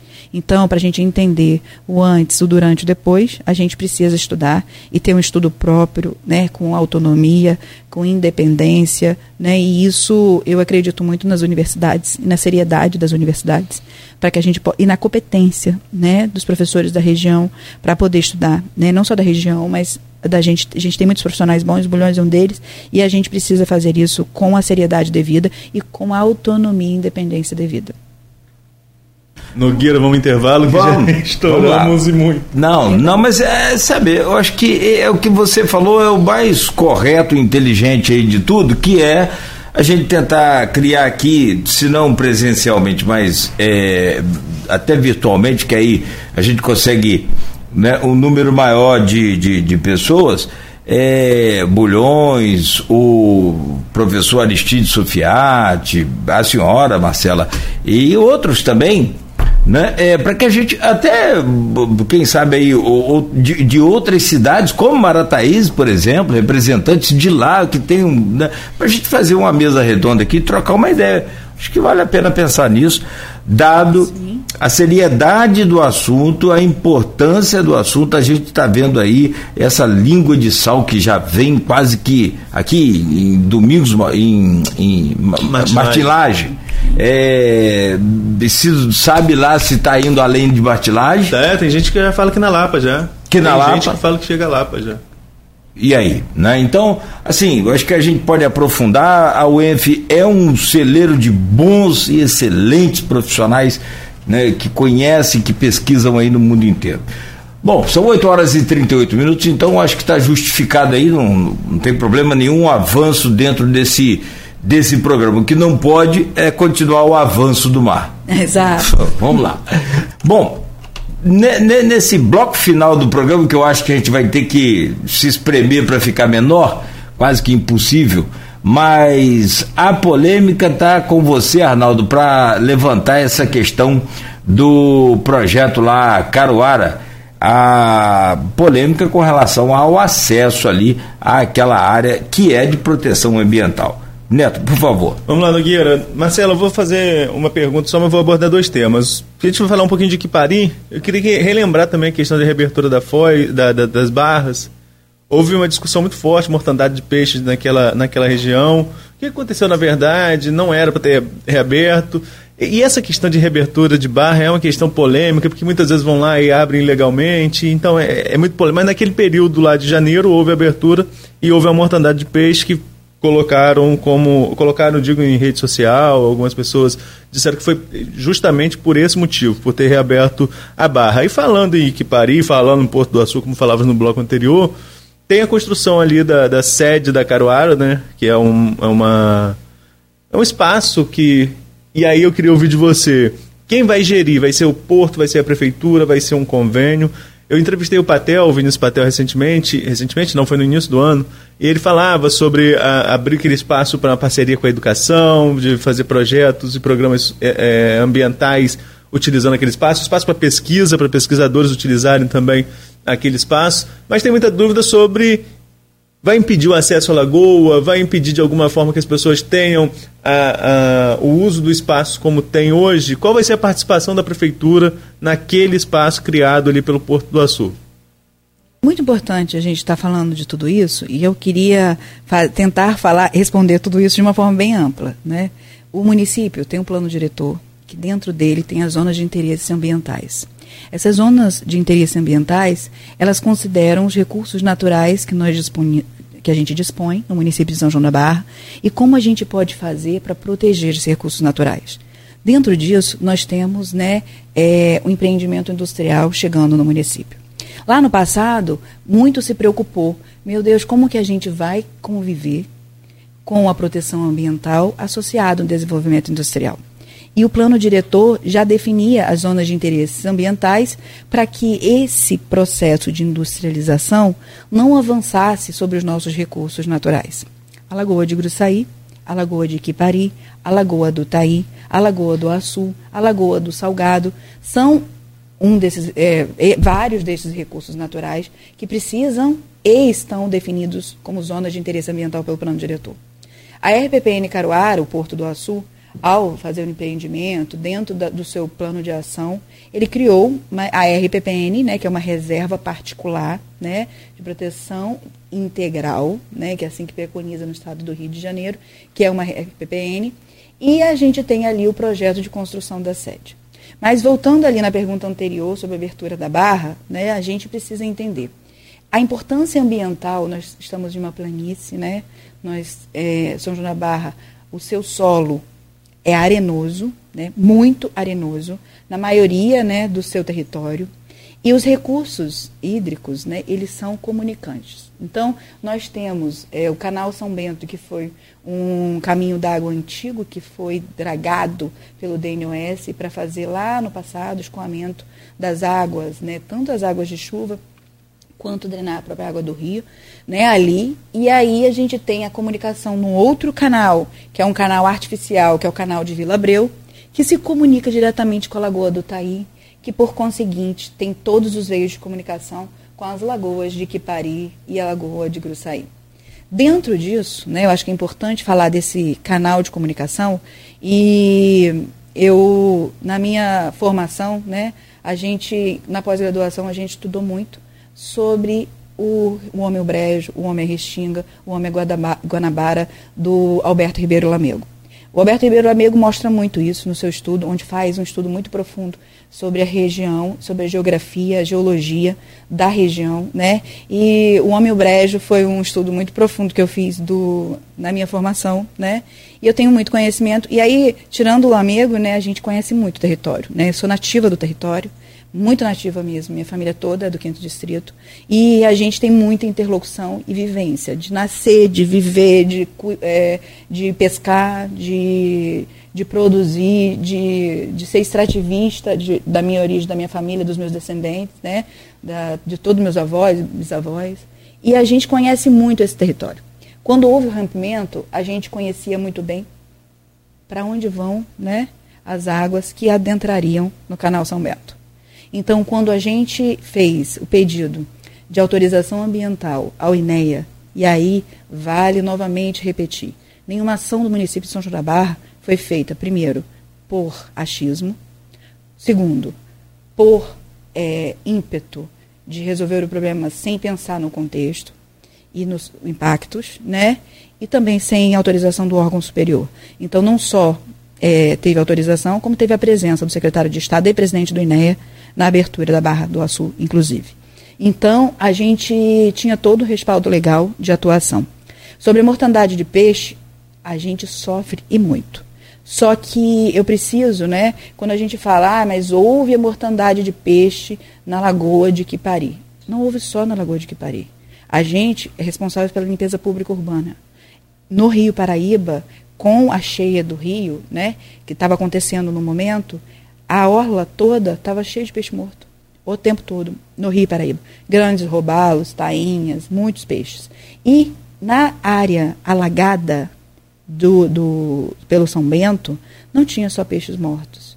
Nós tínhamos tamanduá morto, nós tínhamos tatu morto, nós tínhamos gambá morto, nós tínhamos bezerros mortos.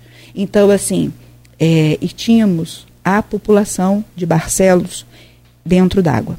Nós tínhamos a agricultura do quinto distrito debaixo d'água. Então, assim, considerando né, que a gente não gostaria que nenhum desse impacto ambiental tivesse acontecido, a gente estava vivendo um desastre ambiental. E nesse desastre, o impacto não foi exclusivo da Lagoa de Iquipari. Infelizmente, para minimizar o impacto global, a gente tem sim um impacto da lagoa que a gente jamais gostaria. A abertura de barra é uma coisa condenada por nós. A gente tem que fazer abertura de barra, considerando todos os aspectos que devem ter ambientalmente. E naquela situação de emergência era um mal necessário. Só que o que a população faz de forma clandestina, aleatoriamente, porque ocupou a margem da lagoa, porque aterrou a margem da lagoa ao longo do século, né? E hoje se vê debaixo d'água por qualquer cheia da lagoa de Gruçaí, né, a gente vê isso com maus olhos e a gente condena. Então é preciso a gente ter muita responsabilidade quando fala de abertura de barra, porque isso precisa de muito estudo e de muito entendimento por que se abriu uma barra. Então a gente tem muita responsabilidade e a ação foi feita com base legal, ambiental e com responsabilidade com todo o contexto que estava acontecendo. Então é importante a gente salientar. Sobre a questão das unidades de conservação, eu quero fazer, falar de RPPM dentro desse contexto. No desenvolvimento industrial, a gente precisa, né? E aí a obrigação. É, a lei orgânica do município diz, né? Qual a incumbência da Secretaria Municipal de Meio Ambiente?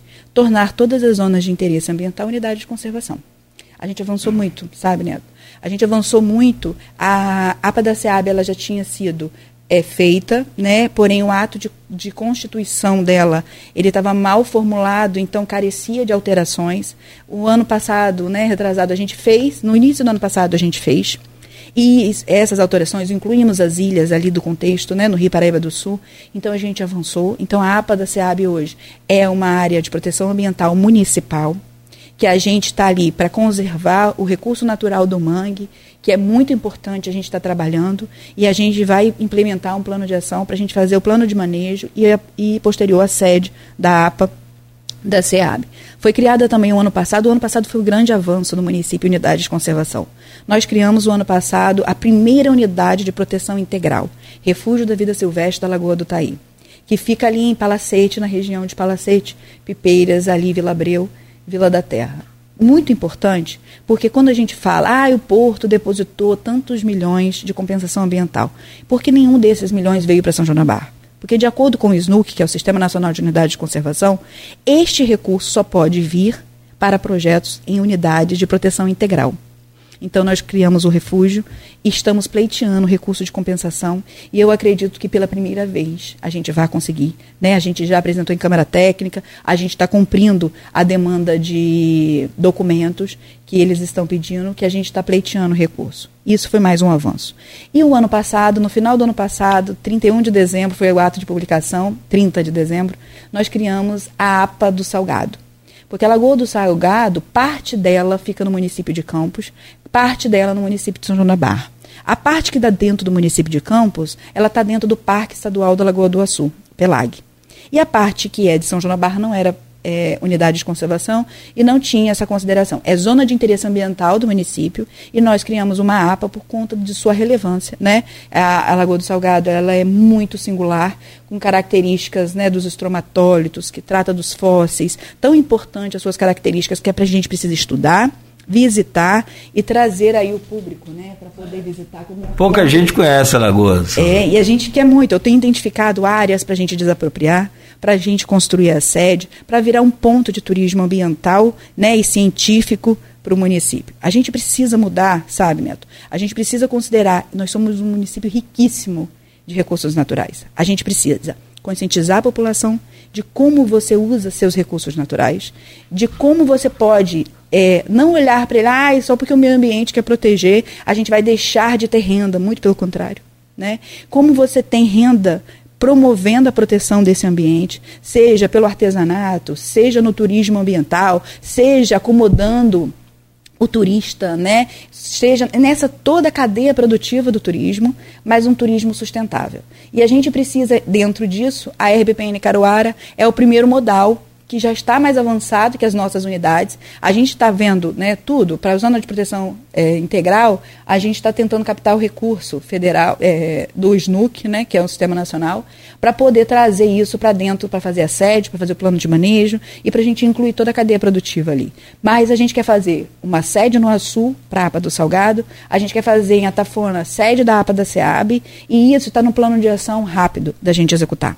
Então, o que a gente conseguir executar com recurso de SNUC, ótimo. Que não, a gente vai fazer com recurso próprio. E isso avançou muito, porque esse ano vai ter uma premiação, a gente vai avançar muito mais. Porque o ano passado a gente lançou no ICMS ecológico, vou pegar o gancho logo, no ICMS ecológico, a unidade da APA.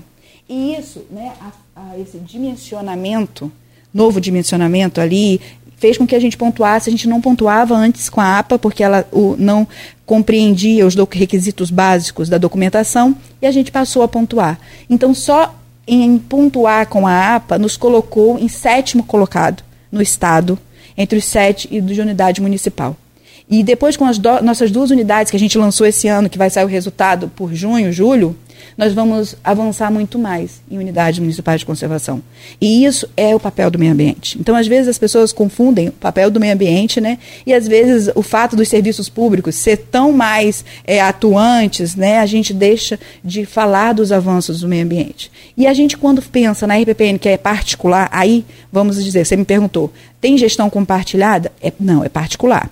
A gente tem projetos compartilhados, né? A gestão da unidade é uma propriedade privada, dentro né, de responsabilidade do Porto do Açu, mas a área pública, né, onde tinha os quiosques, onde o município tinha uma ação desde há 14 anos atrás para demolir toda, que a gente demoliu a Tafona, o quiosque Peixe na Rede, vou fazer comercial do Peixe na Rede aqui, mas é, todos os quiosques que foram demolidos ali em Gruçaí foram demolidos dentro desse processo e que Pari faltava, na verdade. Nesse momento, a gente fez o procedimento que a Justiça Federal né, estava é, impondo ao município, e aí a gente pôde, né, e o INEA também nos cobrando, nos autuando, para que a gente pudesse fazer a demolição, que estava dentro da faixa de proteção. A gente conseguiu fazer e a gente está repensando, e aí a gente até publicou essa semana, estivemos lá no Porto, né, gente, lá na, na sede da RPPN, na área pública do município. Porque toda aquela área onde vai ter, que tinha as casuarinas, aquela é área pública. As pessoas podem acessar naturalmente, as pessoas vão visitar, só que a gente quer melhorar o pensamento e o uso daquela área. Por que, que a gente precisa melhorar? Porque a gente precisa conscientizar a população. Como você usa né, um recurso natural para que os nossos filhos e as próximas gerações possam também ter a mesma oportunidade de utilizar, protegendo. Você não pode fazer um churrasco e lavar e jogar carvão dentro da, da lagoa, como se faz hoje. Você não pode ir para lá, deixar latinha espalhada, é, copo descartável, aleatoriamente, como se faz hoje. Né? Você precisa ter um uso sustentável, porque eu não posso ser egoísta e achar que só eu tenha que desfrutar disso. A gente precisa, e aí a gente está pensando né, no incentivo aos outros esportes, a questão do caiaque, do pedalinho, sabe? Empoderar a lagoa para que as pessoas possam visitar. A RPPN tem uma questão de trilhas que eles vão fazer, super bacanas, a educação ambiental, o fortalecimento do artesanato local, e, aí, e um projeto muito bacana que a gente conversou lá, que eles estão fortalecendo as artesãs para que elas produzam produtos, né, o artesanato, voltado para a Restinga, para valorizar o nosso principal bioma, né? Principal é, que é a restinga do município. A gente tem mãe, mas tem restinga muito forte. E a gente vai ter né, camisas de pitanga, bonequinhos da, da sabe, de tamanduá. Então a gente vai ter um artesanato muito rico e muito qualificado, muito direcionado à valorização do que a gente tem de mais bonito. Então a gente precisa fazer isso e a gente precisa mudar a veia turística para poder gerar muito mais renda do que a gente tem só acontecendo no verão. A gente precisa ter turismo o ano inteiro. E o turismo ambiental é aquele que atrai turista o ano inteiro se a gente cuida, se a gente preserva, se a gente faz de forma consciente. E quando a gente criar as nossas sedes de unidade, a gente vai criar um circuito muito bacana de trazer turistas de toda a região e de todo o mundo para nosso bioma e para a proteção ambiental que a gente vai qualificar. Então, tem como crescer industrialmente, protegendo? Tem. E a gente quer dar esse exemplo em São João da Barra de gestão, onde o meio ambiente é favorecido e a preservação dos nossos recursos naturais também. Marcela, tem um outro assunto que eu queria trazer aqui, até coloquei em pauta, é em relação à questão de saneamento básico. João da Barra é um município que, como falamos aqui, cresce há muitos anos em relação ao desenvolvimento do Porto do Açul. Quando a gente fala em Porto do Açul, nós estamos falando de 15 anos, né, desde o lançamento da sua pedra fundamental. É um município que chegou a começar a construir uma estação de tratamento de esgoto ali na região do antigo Matadouro e que essa obra está lá ainda e acho que ninguém sabe qual vai ser o fim dela porque tem um problema de terreno, Não, tem você sabe qual vai ser o fim, então você fala pra gente, por favor, né? Porque tem essa questão do terreno que a gente sabe como que foi, foi construído, mas tinha uma divergência ali em relação ao território. E teve uma declaração da hoje ex-prefeita, à época prefeita Carla Machado, quando quando houve aquele leilão dos lotes da SEDAI, eu a perguntei do porquê que São João da Barra não aderiu. Foi até numa visita do governador lá a São João. E Carla falou que ela tinha um projeto de universalização da água potável, ou seja, pelo que entendi, o próprio município iria gerir essa questão da distribuição de água, da, da captação e distribuição de água. Eu queria saber quais avanços que a gente pode esperar na questão de saneamento, de esgoto, que São João tem muito pouco, só na sede e pouco, né, se há previsão de, de, de, expansão dessa rede de esgoto sanitário. Em relação à água potável, o que fica de residual dessa fala da prefeita, de universalização pelo próprio município do acesso à água potável? Há algum projeto de que o município vai estender esse abastecimento? E chegando aonde não tem, sua região, sobretudo aqui no distrito, tem muita dificuldade na questão de abastecimento de água? Eu hoje estou muito feliz aqui, é, Arnaldo, de poder falar sobre isso, né? É, de fato, e aí não é de fato só como secretária, mas como população, né? Que sofremos muito com esse problema. Eu acredito muito que a gente precisa avançar e eu quero parabenizar a Carla Machado, né? A nossa eterna prefeita, pela decisão tomada no passado de não ter aderido ao leilão. Qual foi o impacto? Né? Eu, eu conversei recentemente com algumas pessoas, e aí eu vou falar de alguns municípios, o Carapebus é um exemplo disso, né? Que aderiu ao leilão e que hoje o prefeito não foi ele que aderiu, né? E hoje ele enfrenta dificuldades, porque quando você concede o direito de administrar sobre um recurso natural, que é a água, ao Estado, que foi isso que os municípios fizeram, não a, a empresa que ganhou o leilão, ela não se reporta é, o plano de metas ao município, não depende, o município não consegue gerir esse processo, ele deixa de ser gestor e dá o poder ao Estado de ser o gestor.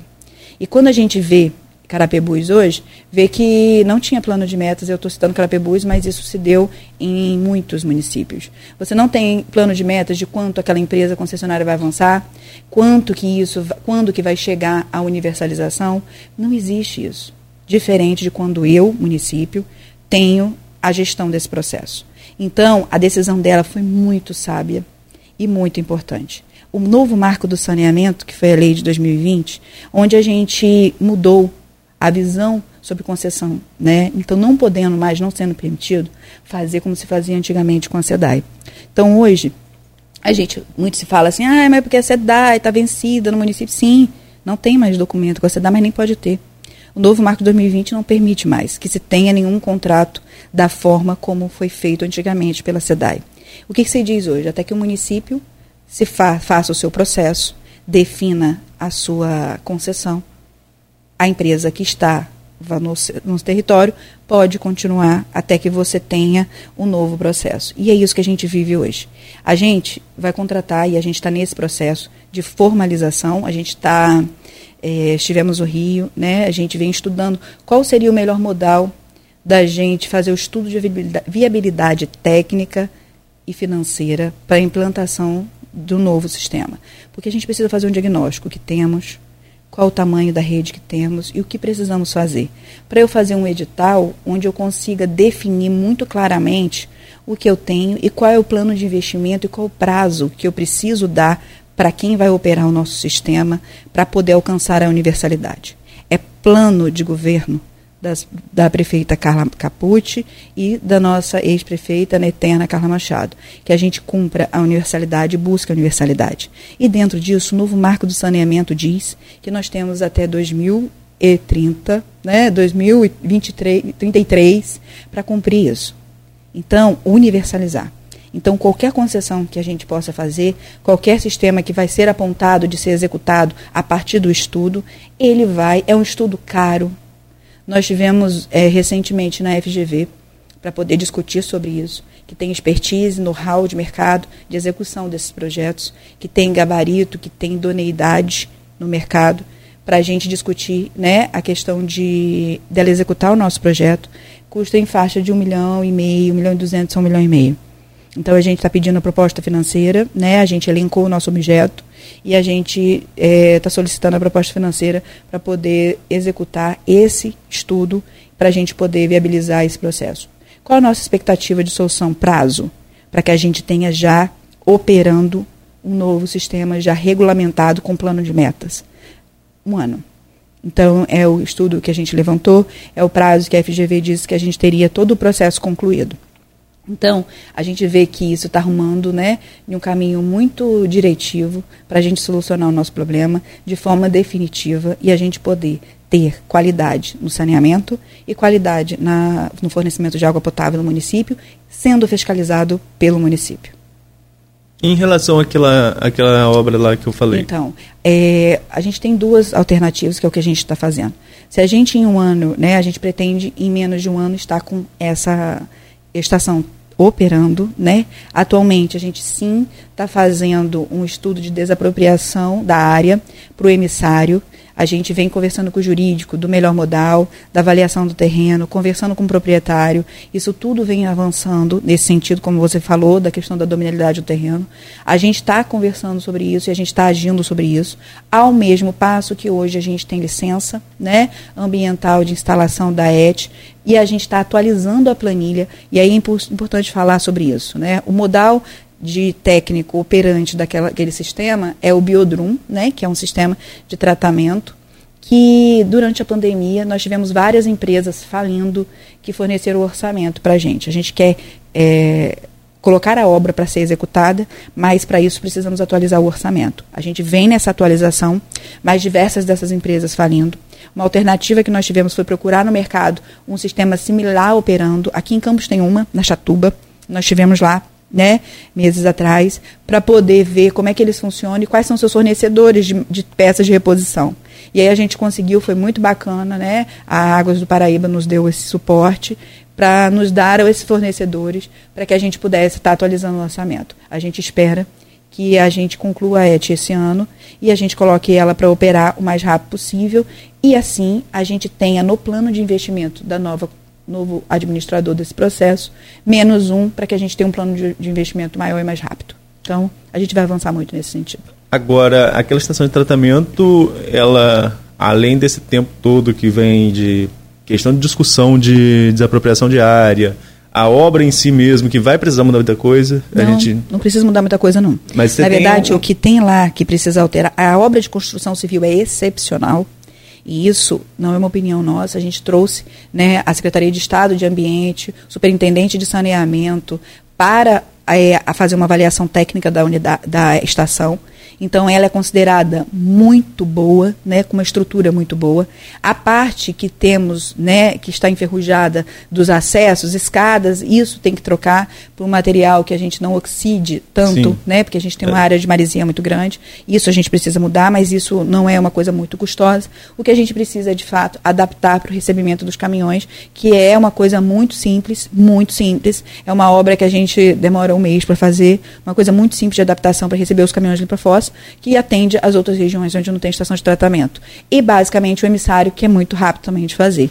Então, assim, não é uma obra demorada, é uma obra que, dando start nela, ela em seis meses está concluída, né, principalmente para que a gente tenha a licença de operação e todo o sistema conectado. É, e justamente essa questão que eu ia levantar, né? Você tem os caminhões limpa-fossa e a Tafona, sobretudo, que é aquela estação iria atender a Tafona e São João, né?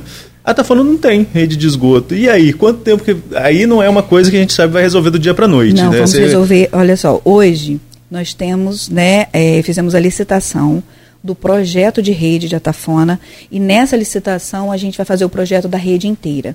É, o seu João Siqueira né, tá aí, a gente é, de emenda parlamentar conseguiu né, recursos para fazer pelo menos um quarto dessa rede e a gente vai tentar os três quartos agora com a GEVAP com o projeto que a gente vai apresentar. Mas nós temos já recursos para, nós estamos na fase de elaboração do projeto, já está na fase de conclusão da topografia e sondagem da, de parte da rede. Nós vamos começar, obviamente, pela, pela SEAB, né, que é uma área onde a gente tem um canal que a gente precisa proteger para que não tenha nenhum é, efluente sendo lançado ali, mas nós vamos começar por ali, nesse primeiro na primeira etapa da obra, conectando a estação. Então, a primeira rede que vai receber, nós já temos rede de Atafona de São João da Barra pronta para levar para a RET, e a rede de parte de Atafona. E a gente pretende concluir isso. Hoje o esgoto de São João da Barra é tratado, esse que é colhido lá na Chatuba, e sempre que chove tem aquele problema ali naquela, naquela parte mais alta ali, onde tem as bombas, né, onde a gente faz aquela ali na BR-356, enfim.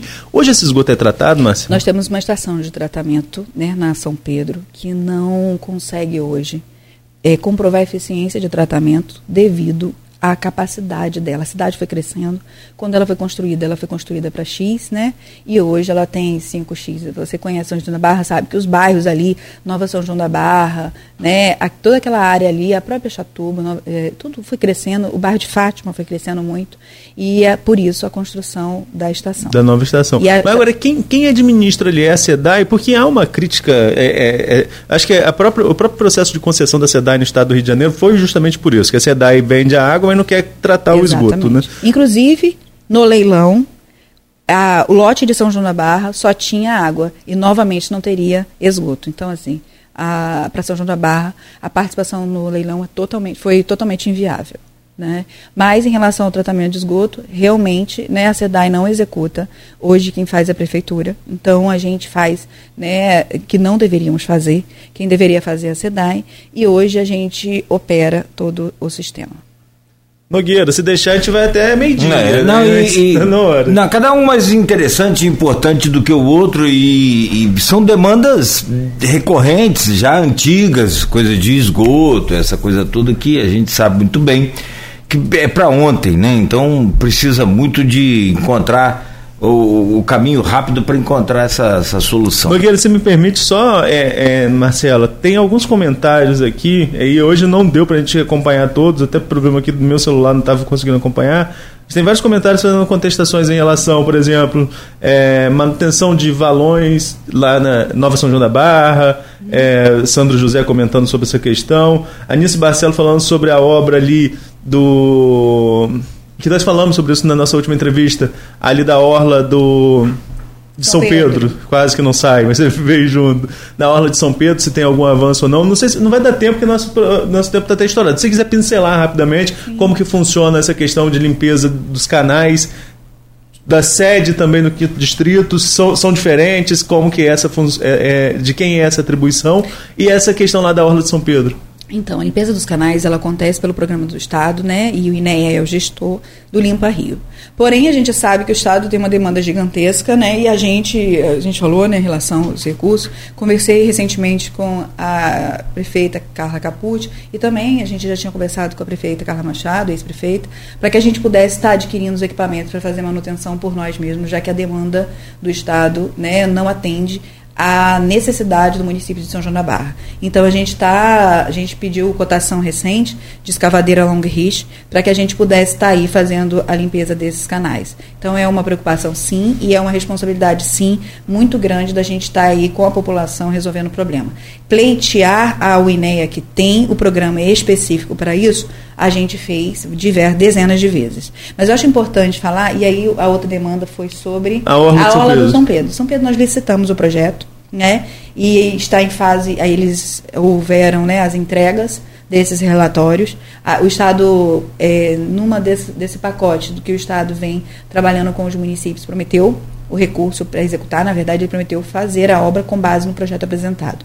Então, nós tivemos na sexta-feira passada a entrega do projeto licitado, e nós apresentamos, está em fase de análise desse projeto pela Engenharia Civil da Obras, né, pela análise de projetos, para que a gente possa é, ter, né, se tá, precisa de adequação ou não, se está aprovado ou não, a gente poder estar tá encaminhando para o Estado para que a gente faça aí, né, a obra. Mas é um interesse muito grande, aí eu volto a falar da execução dessa obra. Então, é, o Estado, né, fazendo ou não, o município vai executar de qualquer forma, esse projeto que a gente licitou.